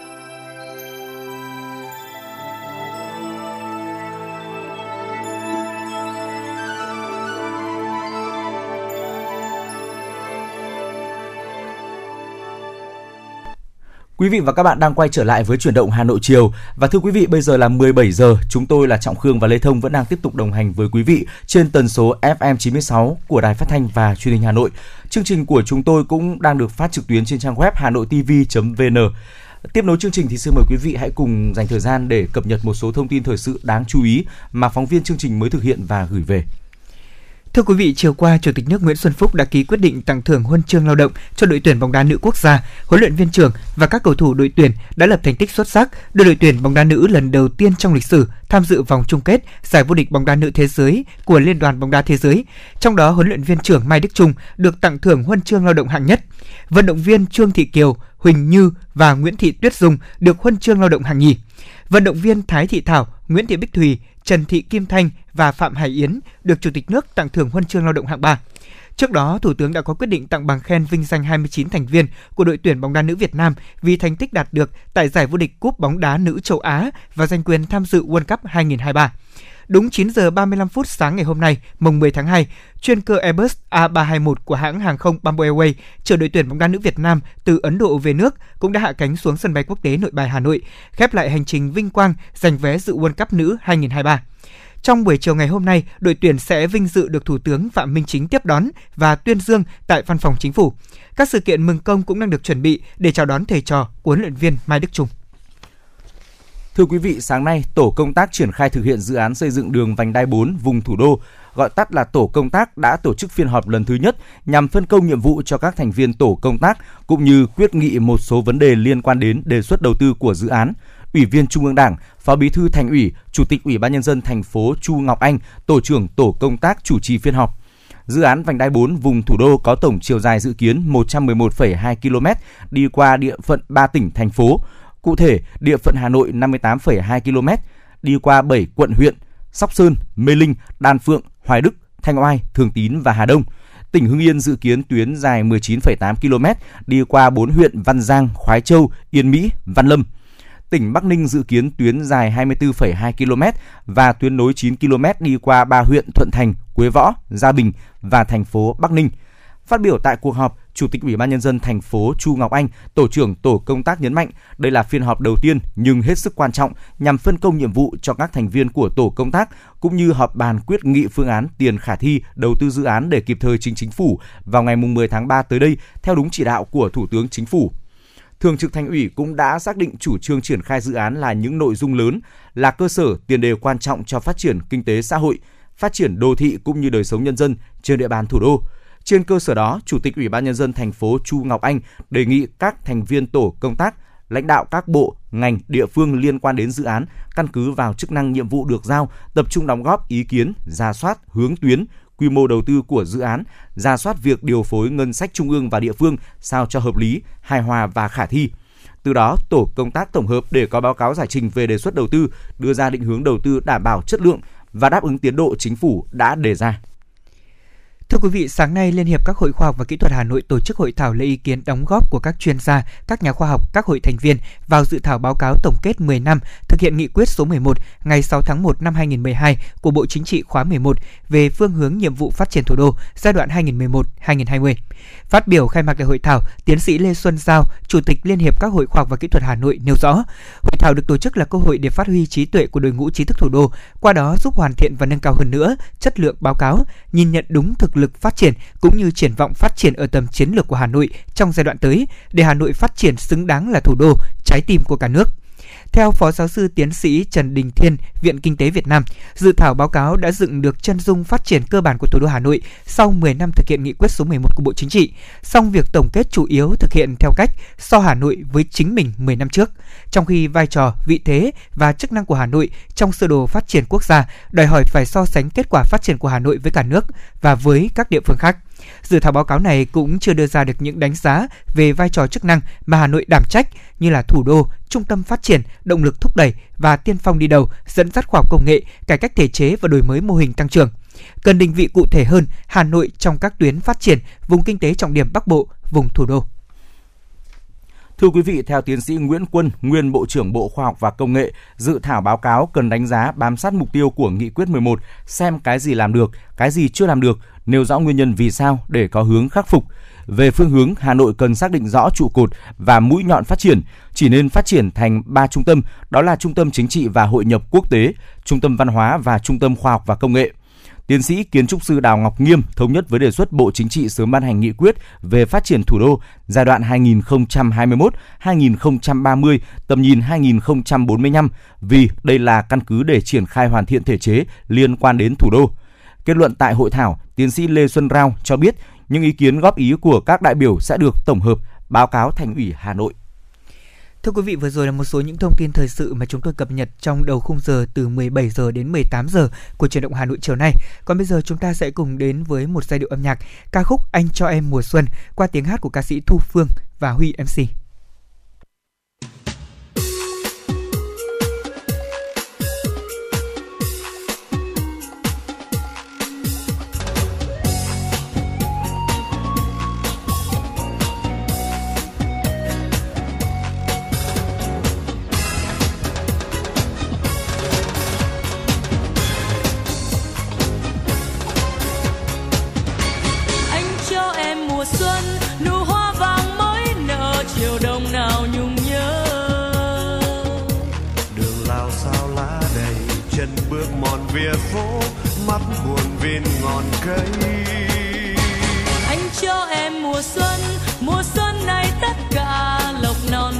Chạy lá lời thơ thương cõi đời bầy chim lùa vạt nắng trong khói chiều chơi vơi đất mẹ gầy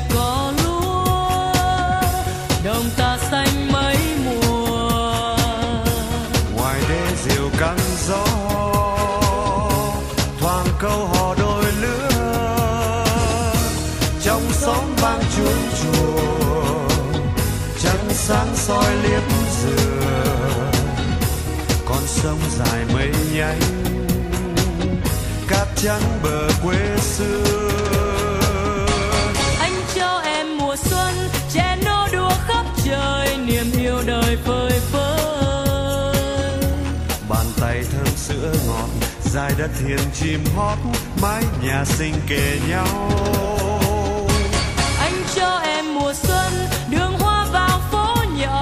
tràn hòa đầy đó. Tình yêu non nước này, bài thơ còn sao xuyến trong nắng vàng ban mai.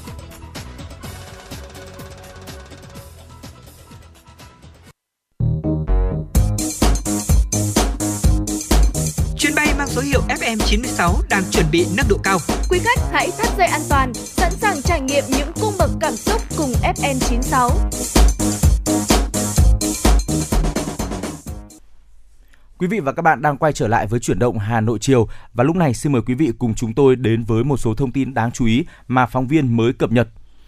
Ủy ban nhân dân thành phố Hà Nội mới đây đã ban hành kế hoạch 335 về việc cải tạo, xây dựng lại chung cư cũ trên địa bàn. Theo đó, 4 khu chung cư cũ và hai nhà chung cư đơn lẻ nguy hiểm cấp D sẽ được triển khai cải tạo, xây dựng lại.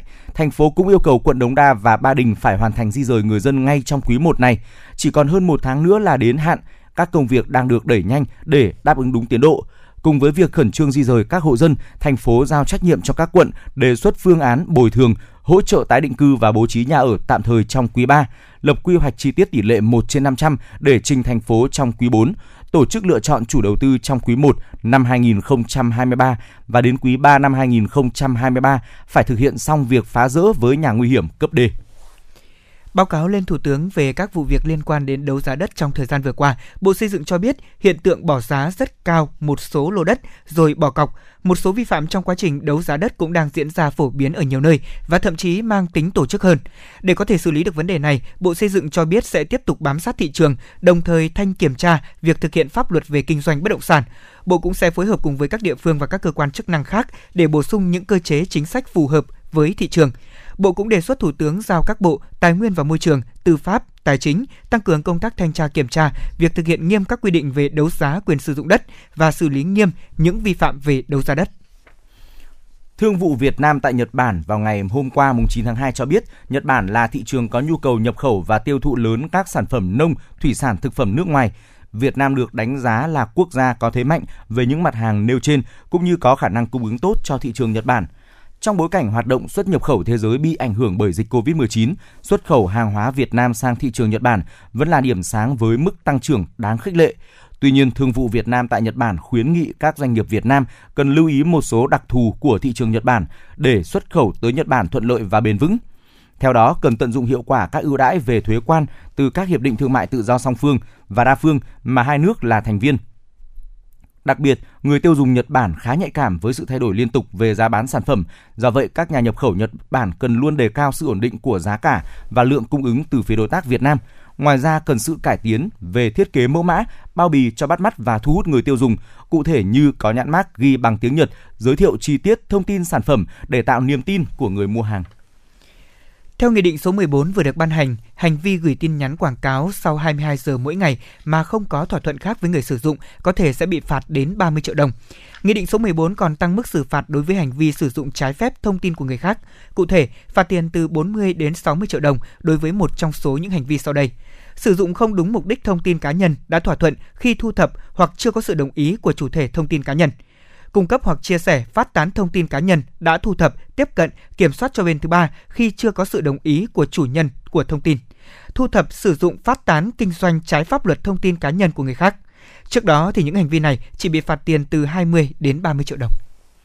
Thưa quý vị, Tổng cục Du lịch thuộc Bộ Văn hóa, Thể thao và Du lịch cho biết, trong 9 ngày nghỉ Tết Nguyên đán nhâm dần từ ngày 29 tháng 1 đến mùng 6 tháng 2 năm 2022, cả nước đã đón khoảng 6,1 triệu lượt khách nội địa, trong đó có 3,2 triệu lượt khách nghỉ đêm tại các cơ sở lưu trú du lịch. Tổng thu từ khách du lịch ước đạt hơn 25.000 tỷ đồng. Ba trung tâm du lịch lớn của cả nước là thành phố Hồ Chí Minh, Hà Nội và Đà Nẵng cũng tưng bừng đón khách. Trong đó, thành phố Hồ Chí Minh đón 280.000 lượt khách, Hà Nội đón khoảng 105.000 lượt khách, Đà Nẵng đón 35.000 lượt khách. Đây là tín hiệu khởi sắc ngay từ đầu năm 2022 cho ngành du lịch sau thời gian dài bị ảnh hưởng nặng nề của dịch Covid-19, mở ra triển vọng phục hồi tích cực trong năm 2022. Thưa quý vị, Hà Nội vừa được tôn vinh nằm trong top 25 điểm đến ẩm thực hàng đầu trên thế giới năm 2022 do người dùng của trang du lịch nổi tiếng đó là TripAdvisor bình chọn. Kết quả này dựa trên hàng triệu những đánh giá và ý kiến của các du khách trên toàn thế giới.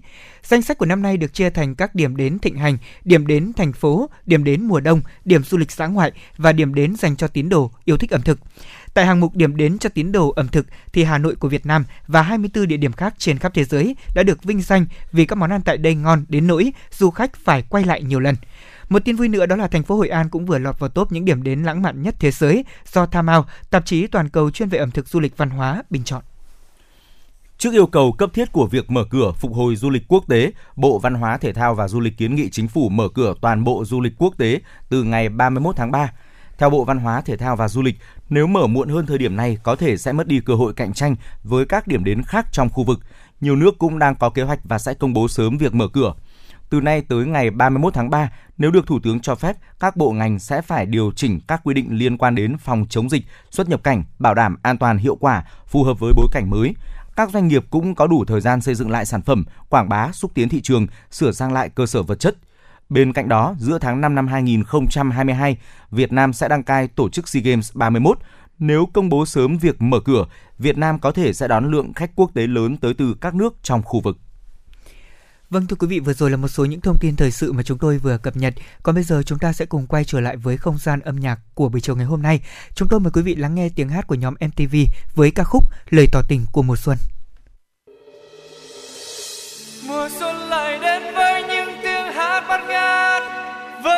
con người. Cuộc đời mang con tim say trong tương lai. Mùa xuân vẫn còn đang ở lại. Mùa xuân rất hiền lặng yên ngồi nghe tôi hát. Còn em lặng yên ngồi nghe lời tỏ tình của mùa xuân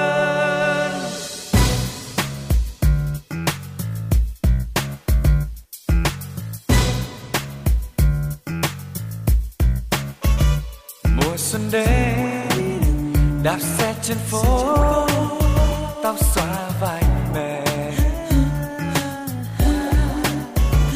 Mùa xuân đến, nụ hoa thương ngát nở trên môi hồng. Mùa xuân rất hiền, lặng yên ngồi nghe tôi hát, và tôi biết rằng nói yêu em là điều khó khăn. Mùa xuân đến rồi, mùa xuân nói dừng với em. Tình yêu rất gần, tình yêu hãy đừng là cánh chim. Em ơi, nghe trăng mùa xuân mùa xuân hát ở trong lòng. Đất nước với sức sống mới, như chim én bay trên trời cao. trên trời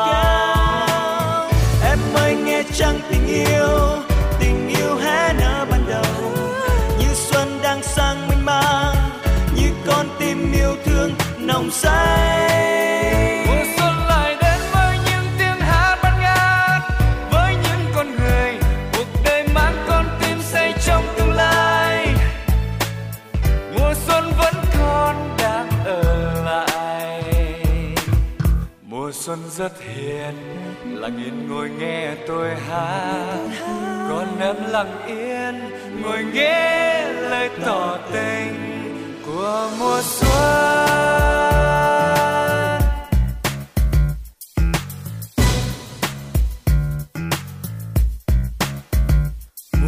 Đến đạp xe trên phố, tóc xóa vai mềm mùa xuân hát nụ hoa thơm ngát nở trên môi hồng. Mùa xuân rất hiền lặng yên ngồi nghe tôi hát. Và tôi biết rằng nói yêu em là điều khó khăn mùa xuân đến rồi mùa xuân nói dùng với em. Tình yêu rất gần tình yêu hãy đừng là cánh chim.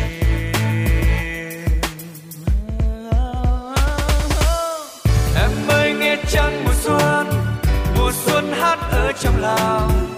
Đất nước với sống mới như chim én bay trên trời cao trên trời cao em ơi nghe trăng tình yêu xuân đang sang mênh mang, như con tim yêu thương nồng say. Mùa xuân lại đến với những tiếng hát bất ngát, với những con người, cuộc đời mang con tim say trong tương lai. Mùa xuân vẫn còn đang ở lại. Mùa xuân rất hiền, lặng yên ngồi nghe tôi hát còn em lặng yên ngồi nghe lời tỏ tình. Của mùa xuân.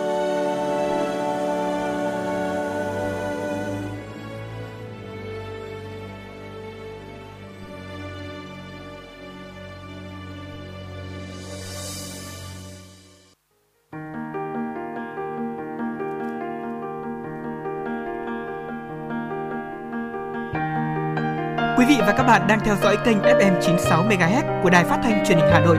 Hãy giữ sóng và tương tác với chúng tôi theo số điện thoại 024 3773 6688. FM 96 đồng hành trên mọi nẻo đường.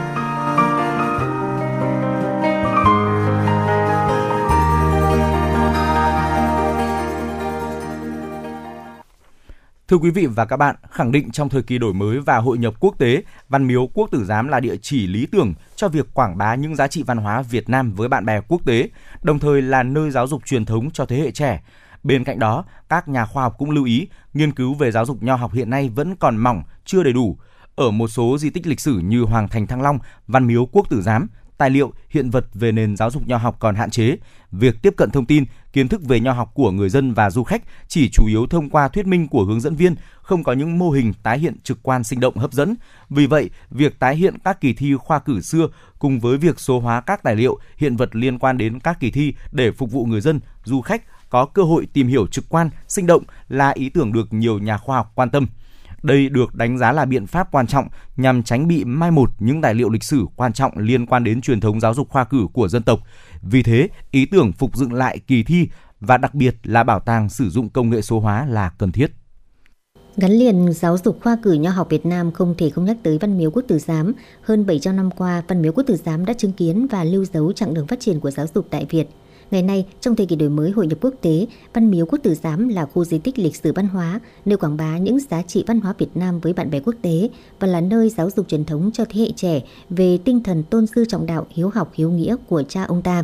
Cho dù trải qua những thăng trầm của lịch sử, Văn Miếu Quốc Tử Giám vẫn luôn lưu giữ trong mình tinh thần nhân văn, tinh thần học thuật, truyền thống hiếu học và niềm tự hào về một biểu tượng văn hiến và trí tuệ Việt Nam – theo các nhà khoa học, để bảo tồn truyền thống quý báu về giáo dục khoa cử ở Việt Nam, ý tưởng xây dựng bảo tàng lịch sử khoa cử là một giải pháp lý tưởng được đề xuất cần sớm triển khai.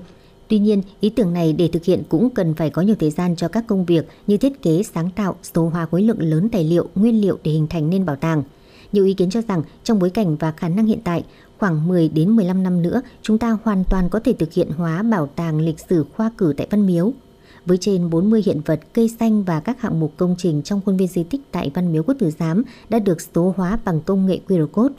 Chỉ cần sử dụng điện thoại thông minh, hệ thống sẽ tự động đăng nhập và truyền tới điện thoại của du khách thông tin chi tiết về hiện vật. Đặc biệt, việc số hóa các tấm bia tiến sĩ với mục đích kể câu chuyện về cuộc đời của hơn 1.300 vị tiến sĩ ghi danh trên đó. Anh Nguyễn Huy Tiến, du khách Hà Nội cho biết. Tôi thấy ờ, việc ứng dụng ờ, công nghệ thông tin, nhất là mã QR vào tại Văn Miếu thì rất là tiện lợi. Vì như trước đây tôi cũng đã từng có thời gian đến Văn Miếu, thì trước đây đọc những cái thông tin trên ờ, giới thiệu chung thì cũng rất là sơ lược, rất là khái quát. Nhưng mà giờ thông qua hệ thống quét mã QR đây, trên điện thoại đây thì các thông tin nó rất là chi tiết hơn. Lại kèm theo cả những cái hình ảnh về cái lịch sử, quá trình, hình thành, phát triển, xây dựng rồi sửa chữa. Nên tôi thấy nhìn chung như thế là cung cấp cho người xem dù diễn ra trong giai đoạn dịch bệnh, nhưng việc số hóa các hiện vật bên trong không gian di tích không phải là một cách ứng phó tạm thời trong bối cảnh đại dịch, mà là điều mà Ban Quản lý Di tích cũng như các nhà khoa học, các chuyên gia về di sản đã ấp ủ và thực hiện từ lâu. Trung tâm Hoạt động Văn hóa, Khoa học Văn miếu Quốc tử Giám đã tổ chức hội thảo khoa học bảo tồn và phát huy giá trị di sản di tích Văn miếu Quốc tử Giám trên nền tảng công nghệ 4.0. Tại cuộc hội thảo, 9 sản phẩm số hóa đã được giới thiệu và quảng bá đến công chúng. Tiến sĩ Lê Xuân Kiêu, Giám đốc Trung tâm Hoạt động Văn hóa Khoa học Văn miếu Quốc tử Giám cho biết. Cái điểm nhấn ở đây là chúng tôi đang đề xuất với thành phố Hà Nội à, về cái đề án phát triển du lịch thông minh dựa trên nền tảng công nghệ 4.0 tại di tích Văn miếu Quốc tử Giám.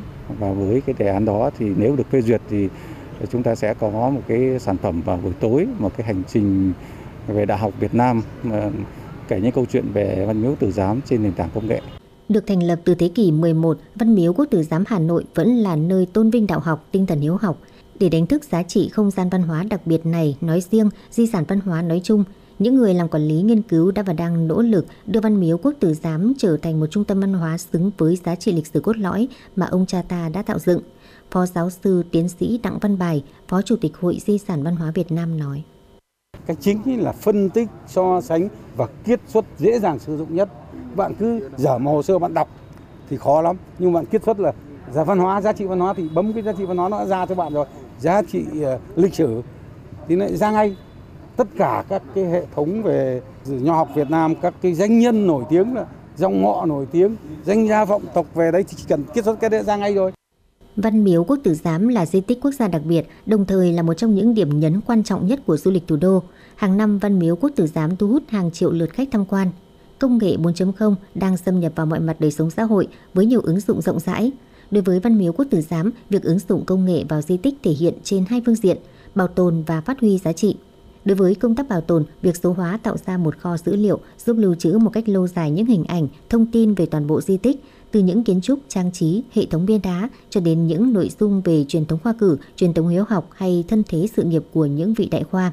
Song được quan tâm nhiều nhất hiện nay chính là ứng dụng công nghệ 4.0 cho việc phát huy giá trị. Các học giả, chuyên gia công nghệ cho rằng nhờ ứng dụng công nghệ 4.0, Văn Miếu Quốc Tử Giám có thể tạo ra hệ thống trợ lý du lịch ảo ứng dụng công nghệ thông minh nhân tạo AI tham quan ảo 3D Văn Miếu Quốc Tử Giám trên Internet, trải nghiệm Văn Miếu Quốc Tử Giám bằng công nghệ thực tế ảo VR360, trải nghiệm tương tác 3D với những di sản tiêu biểu như bia tiến sĩ tái hiện không gian Văn Miếu Quốc Tử Giám những thế kỷ trước bằng công nghệ thực tế ảo 3D. Những công nghệ này giúp khách tham quan tìm hiểu một cách kỹ càng và đầy thú vị về Văn Miếu Quốc Tử Giám trong môi trường ảo mà như thật, xây dựng những tour tham quan ảo 3D hấp dẫn, những công nghệ này đều nằm trong tầm tay khi các công nghệ 4.0 mới nhất đều đã có mặt ở Việt Nam. Hiện nay, công nghệ 3D mapping đang ngày càng phổ biến. Công nghệ này cho phép dựng mô hình có tỷ lệ và kích thước tương đương với sản phẩm thật, sau đó thông qua chương trình chiếu dưới dạng 3D. Ứng dụng này cũng rất thích hợp nếu triển khai tại Văn Miếu Quốc Tử Giám khi tổ chức các tour tham quan du lịch đêm. Trong bối cảnh đại dịch Covid-19 vẫn diễn biến phức tạp, di tích quốc gia đặc biệt Văn Miếu Quốc Tử Giám nói riêng và các bảo tàng di tích nói chung đang phải đối mặt với nhiều tác động và thách thức do bệnh dịch gây ra. Việc xây dựng các sản phẩm dựa trên nền tảng công nghệ để hoạt động của di tích trở nên hiệu quả hơn, phù hợp hơn, đáp ứng tốt hơn nhu cầu của khách tham quan, chuẩn bị sẵn sàng cho đón khách tham quan trở lại. Đó cũng là cách thức bảo tồn di sản trong thời kỳ 4.0. Quý vị và các bạn đang nghe chương trình Chuyển động Hà Nội chiều được phát sóng trực tiếp trên tần số FM 96 MHz của Đài Phát thanh và Truyền hình Hà Nội. Chỉ đạo nội dung chương trình Phó Tổng biên tập Nguyễn Tiến Dũng, tổ chức sản xuất Lê Xuân Luyến, biên tập Kiều Oanh, MC Lê Thông Trọng Khương, thư ký Mai Liên cùng kỹ thuật viên Duy Anh thực hiện. Còn bây giờ mời quý vị và các bạn chúng ta dự sóng để cùng lắng nghe bài hát Mùa xuân nho nhỏ qua phần thể hiện của ca sĩ Phương Nga.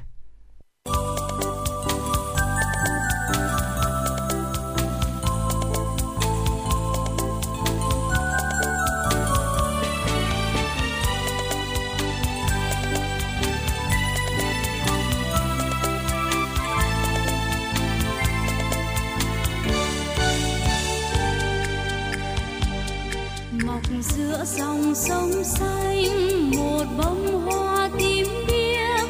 Ơi, con chim chiên triền có chi mà vang trời. Từng giọt long lanh rơi, tôi đưa tay hướng về. Mùa xuân người cầm súng lộc sắt đầy trên lưng. Mùa xuân người ra đồng, lộc trái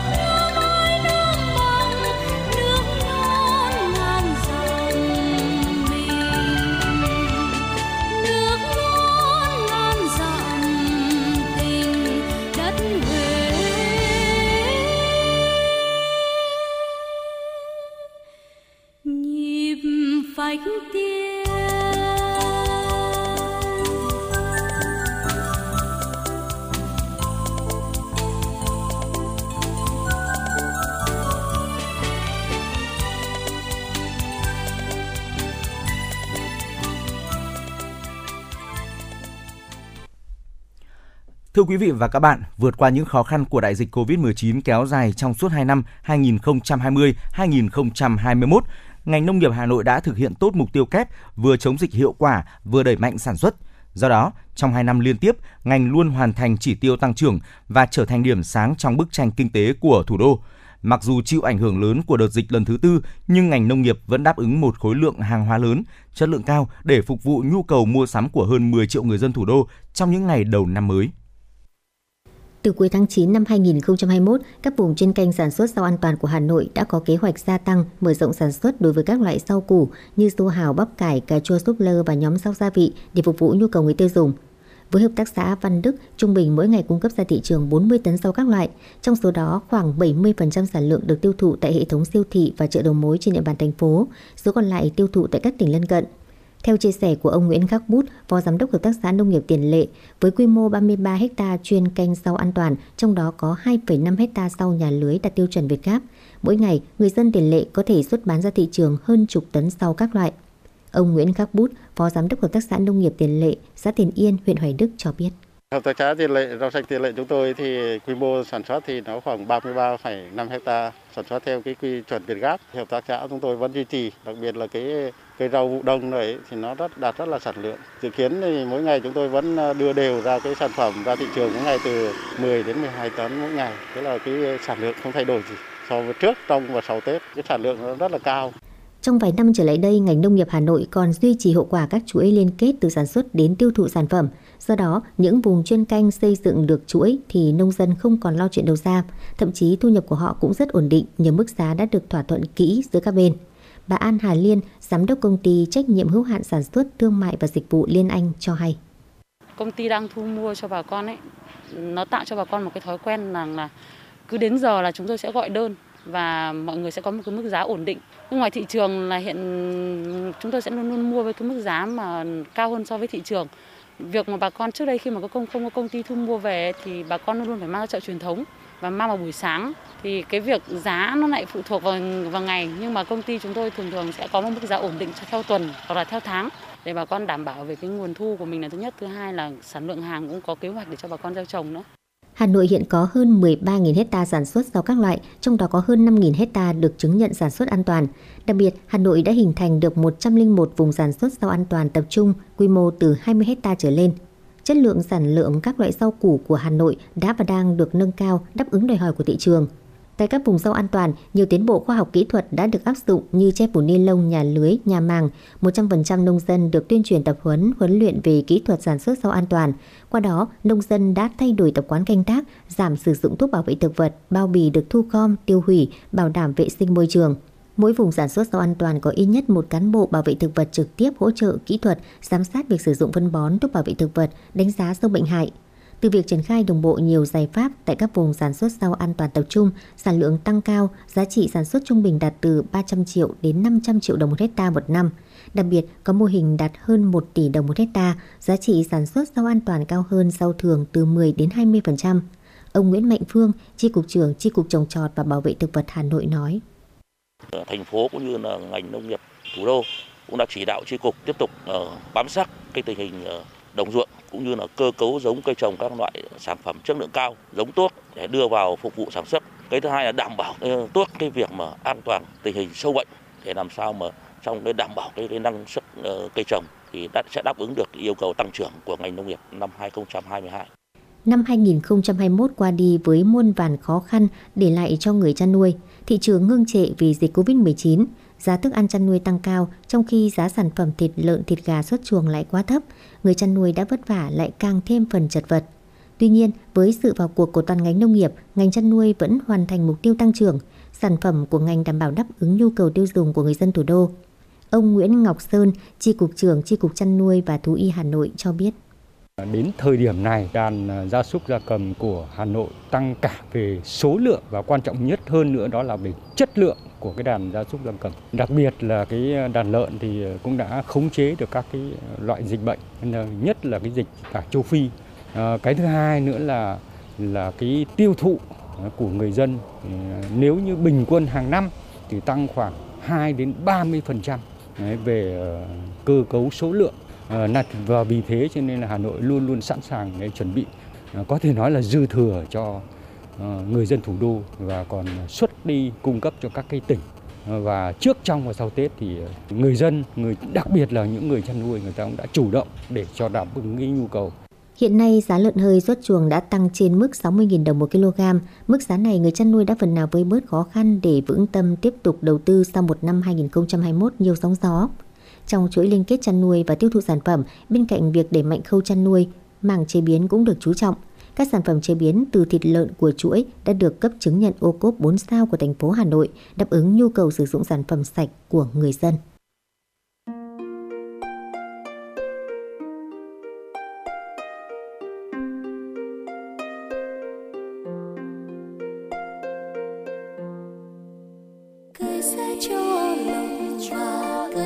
秋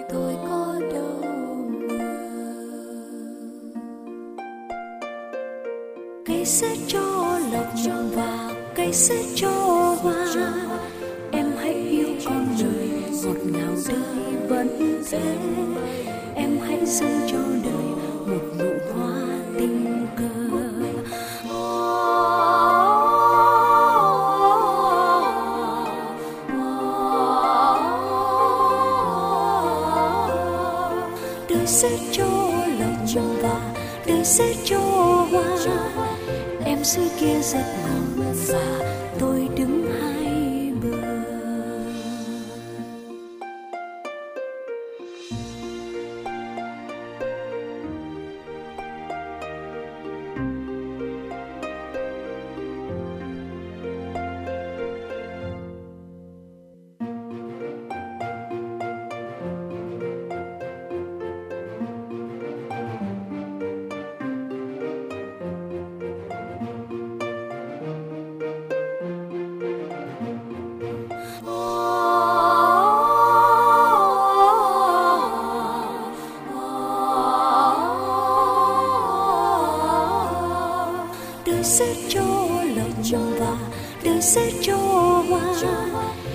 xưa kia rất ngọt và tôi đứng hai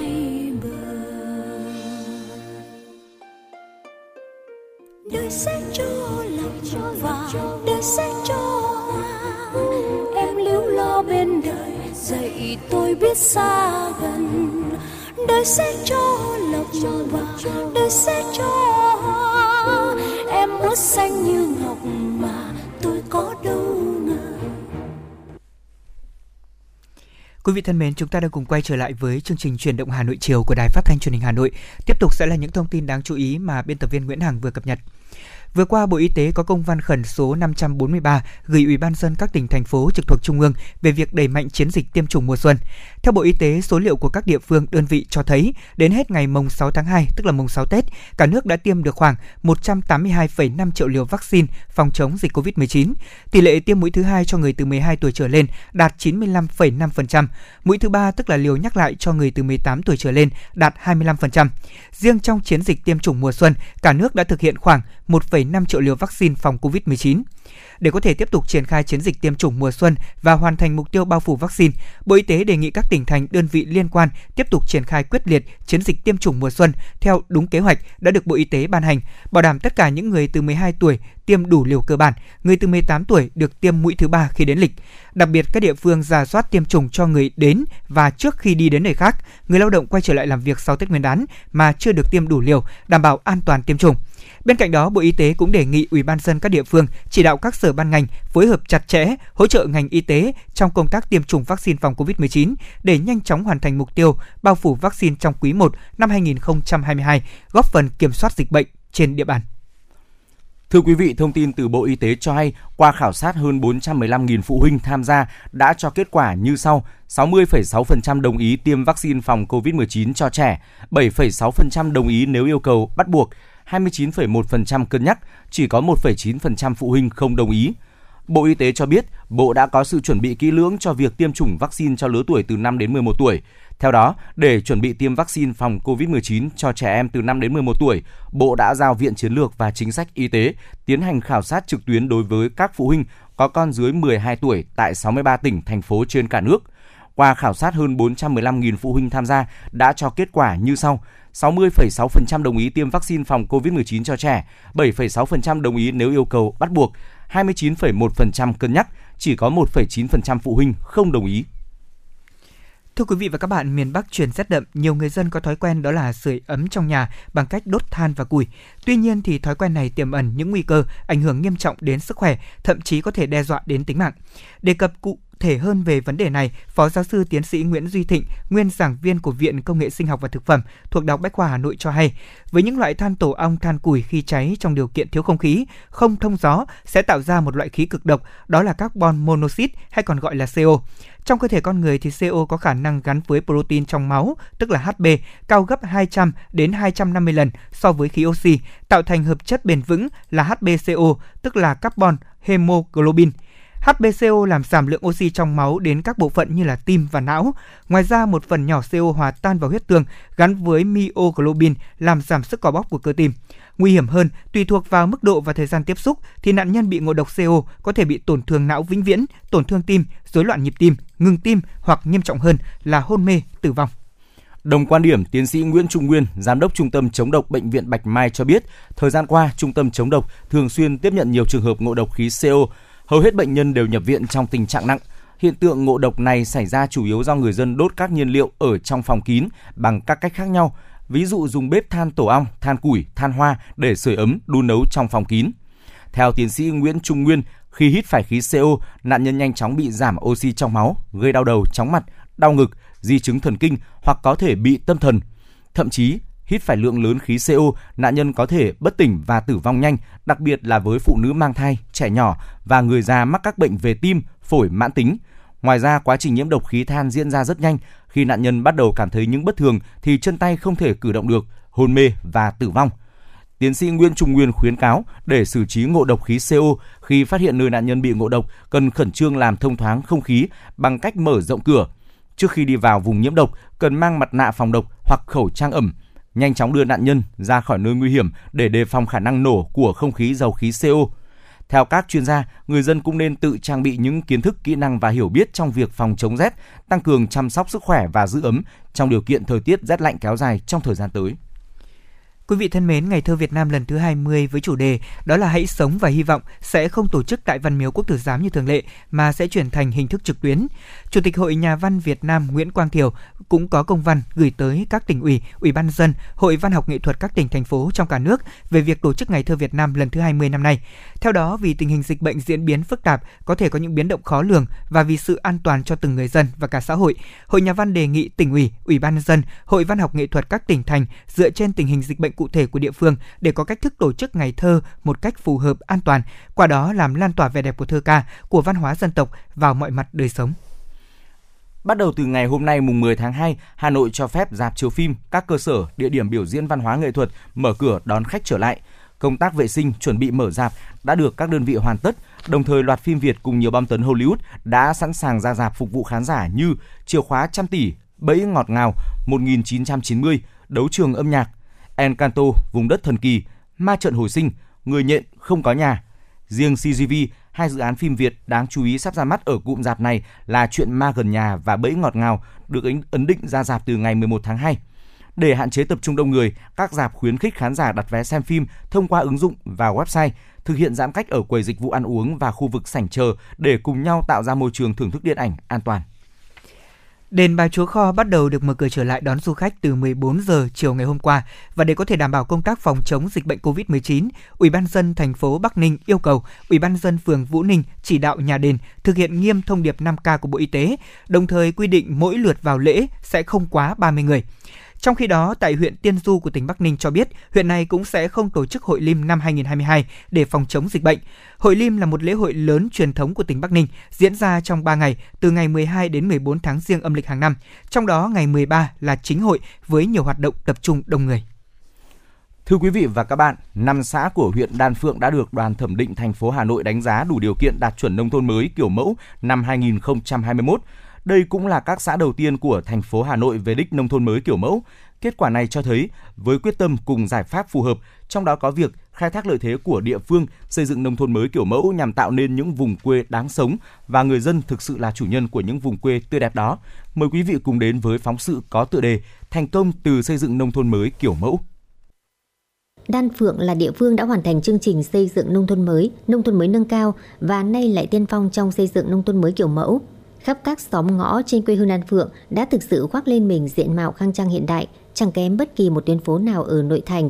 Nhận xét về những thành công mà địa phương có được, Ông Nguyễn Thạc Hùng, Phó Chủ tịch Ủy ban nhân dân huyện Đan Phượng nói: Nếu như cách đây 10 năm, những người đi xa quê 10 năm bây giờ quay về không nhận thấy cái hình hài của quê hương mình cũ nữa và thứ hai là đời sống vật chất và tinh thần của nhân dân được cải thiện rõ rệt nó tăng lên so với ờ, cách đây 10 năm thì cái mức sống của người dân Đan Phượng tăng lên hơn 3 lần. Đấy là một cái thành công và cái thiết chế văn hóa được phát huy để nâng cao đời sống về tinh thần của nhân dân. Điểm mấu chốt trong xây dựng nông thôn mới đấy là sự vào cuộc của cả hệ thống chính trị Năm 2022 thì chúng tôi vẫn ờ, định hướng phát triển mặc dù là huyện Đan Phượng đang thực hiện đề án phát triển quận đến giai đoạn 2025 nhưng chúng tôi vẫn xác định nông nghiệp là một trong những nội dung phát triển để nâng cao đời sống của nông dân. Để có được những mô hình hiệu quả, những đòn bẩy để nâng tầm chất lượng chương trình xây dựng nông thôn mới, Đảng ủy chính quyền từ huyện đến xã của Đan Phượng đã đẩy mạnh công tác tuyên truyền, khuyến khích, tạo điều kiện thu hút cá nhân doanh nghiệp về đầu tư sản xuất nông nghiệp công nghệ cao trên quê hương Đan Phượng. Theo đó, địa phương có những chính sách cho thuê đất theo chu kỳ 5 năm với quy định bàn giao đất sạch để doanh nghiệp đầu tư, còn người dân có sự đảm bảo của chính quyền nên không lo mất đất. Khi họ có nhu cầu lấy lại, họ sẽ được trao trả nguyên trạng đất sạch có thể canh tác luôn. Nhờ chính sách phù hợp mà Đan Phượng ngày càng xuất hiện nhiều mô hình sản xuất nông nghiệp ứng dụng công nghệ cao trên quy mô lớn, mang lại giá trị kinh tế vượt trội. Ông Nguyễn Văn Thông, Chủ tịch Ủy ban nhân dân xã Đan Phượng, huyện Đan Phượng cho biết. Theo ờ, chức năng và thẩm quyền thì chúng tôi cũng chỉ được ờ, ký 5 năm với lại ờ, hộ hoặc là doanh nghiệp vào đầu tư cho nông nghiệp. Thế thì với những cái thời gian như thế thì cái việc đầu tư của doanh nghiệp hoặc là hộ sản xuất là cũng có nhiều khó khăn. Nhất là cái đòi hỏi việc phải đưa các cái công nghệ cao và máy móc thiết bị vào. Thế do vậy là chúng tôi cũng trao đổi với người nông dân là chúng ta sẽ yên tâm và để cho cái hộ doanh nghiệp người ta sản xuất và hết kỳ 5 năm thì sẽ tiếp tục gia hạn ký hợp đồng để tạo điều kiện cho doanh nghiệp và đảm bảo cái quyền lợi giữa hai bên.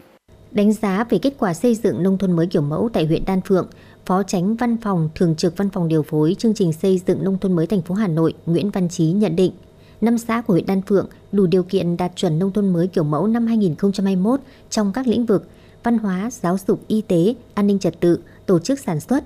Kết quả đạt được là sự ghi nhận những nỗ lực không ngừng của năm xã trong việc nâng cao chất lượng xây dựng nông thôn mới hướng đến những vùng quê đáng sống cho mọi người dân. Ông Nguyễn Văn Chí, Phó Tránh Thường trực Văn phòng Điều phối Nông thôn mới thành phố Hà Nội cho biết thêm. Huyện Đan Phượng đã có 5 xã đã đạt xã kiểu mẫu đầu tiên của thành phố Hà Nội. Thì đây có thể là kết quả ờ, rất đáng mừng để chào mừng những cái năm đầu tiên vừa là chào mừng những năm đầu tiên thực hiện cái nghị quyết của giai đoạn 21 25 cũng như là trong cái dịp đón Tết Nguyên đán của năm 2022. Năm xã của huyện Đan Phượng là Song Phượng, Liên Hà, Thọ Xuân, Tân Hội và Đan Phượng là năm xã đầu tiên của Hà Nội về đích nông thôn mới kiểu mẫu. Thành công này của Đan Phượng đã góp phần hòa chung với thành tích to lớn của thủ đô trong thực hiện chương trình xây dựng nông thôn mới. Theo đó, đến cuối năm 2021, Hà Nội đã có 100% số xã về đích nông thôn mới, 29 xã nông thôn mới nâng cao, 5 xã nông thôn mới kiểu mẫu, 12 trên 18 huyện đạt huyện nông thôn mới. Giá trị sản xuất nông lâm thủy sản của Hà Nội tăng 3,46% so với năm trước.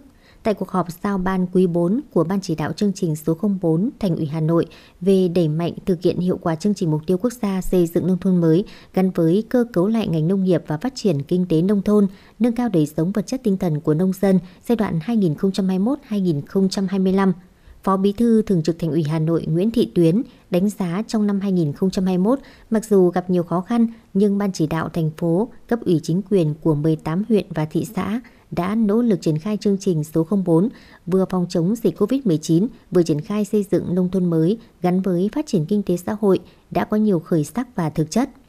Nhấn mạnh nhiệm vụ trọng tâm năm 2022, đồng chí Nguyễn Thị Tuyến, Ủy viên Trung ương Đảng, Phó Bí thư Thường trực Thành ủy Hà Nội nói: Chúng ta phải giả soát lại các cái chính sách đã có của Hà Nội trong nghị quyết 10 của hội đồng, trong chương trình 04, trong kế hoạch 227 trong các chương trình lồng ghép của thành phố. Còn cái nội dung nào mà chưa làm? Đặc biệt hiện nay cái việc đầu tư cho các cái mô hình sản xuất tập trung theo hướng công nghệ cao và ứng dụng công nghệ vào đây là chưa rõ lắm. Có, những cái mô hình có rồi thì bây giờ tôi nói là giữ được và phát huy được lại đang khó chứ chưa nói là mô hình mới. Nên giao cho mỗi huyện và thị xã Sơn Tây năm 2002 mỗi đơn vị sẽ có thêm một mô hình trong xu thế đô thị hóa như một tất yếu, nông thôn mới kiểu mẫu của Hà Nội cần tiệm cận với các hình thái đô thị trong tương lai như đô thị sinh thái, đô thị kết nối. Nói như vậy để thấy, tạo dựng những miền quê đáng sống là một chặng đường dài với những đích đến mới nhưng cũng rất gần với nông thôn mới kiểu mẫu mà Hà Nội đã và đang hướng tới. Điều quan trọng là các địa phương phải chọn được hướng đi phù hợp với tiềm năng và nguồn lực cho từng giai đoạn phát triển. Đặc biệt người dân, với tư cách là chủ thể tạo dựng và hưởng thụ những giá trị nông thôn mới, cần ý thức rõ trách nhiệm của mình với quê hương hôm nay và ngày mai. Như thế, nông thôn mới kiểu mẫu của Hà Nội chắc chắn sẽ là những miền quê đáng sống với đặc trưng riêng có của đất văn hiến, đất trăm nghề phát triển hài hòa, bền vững cùng xu thế thời đại.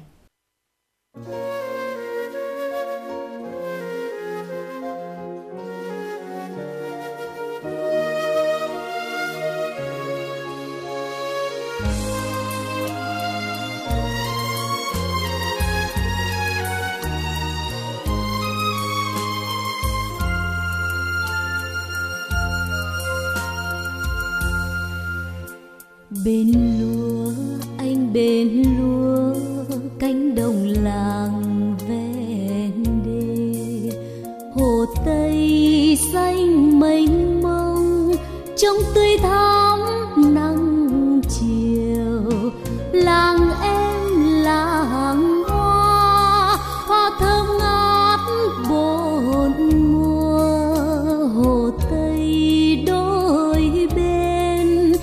trong tình yêu hoa lúa rộn ràng.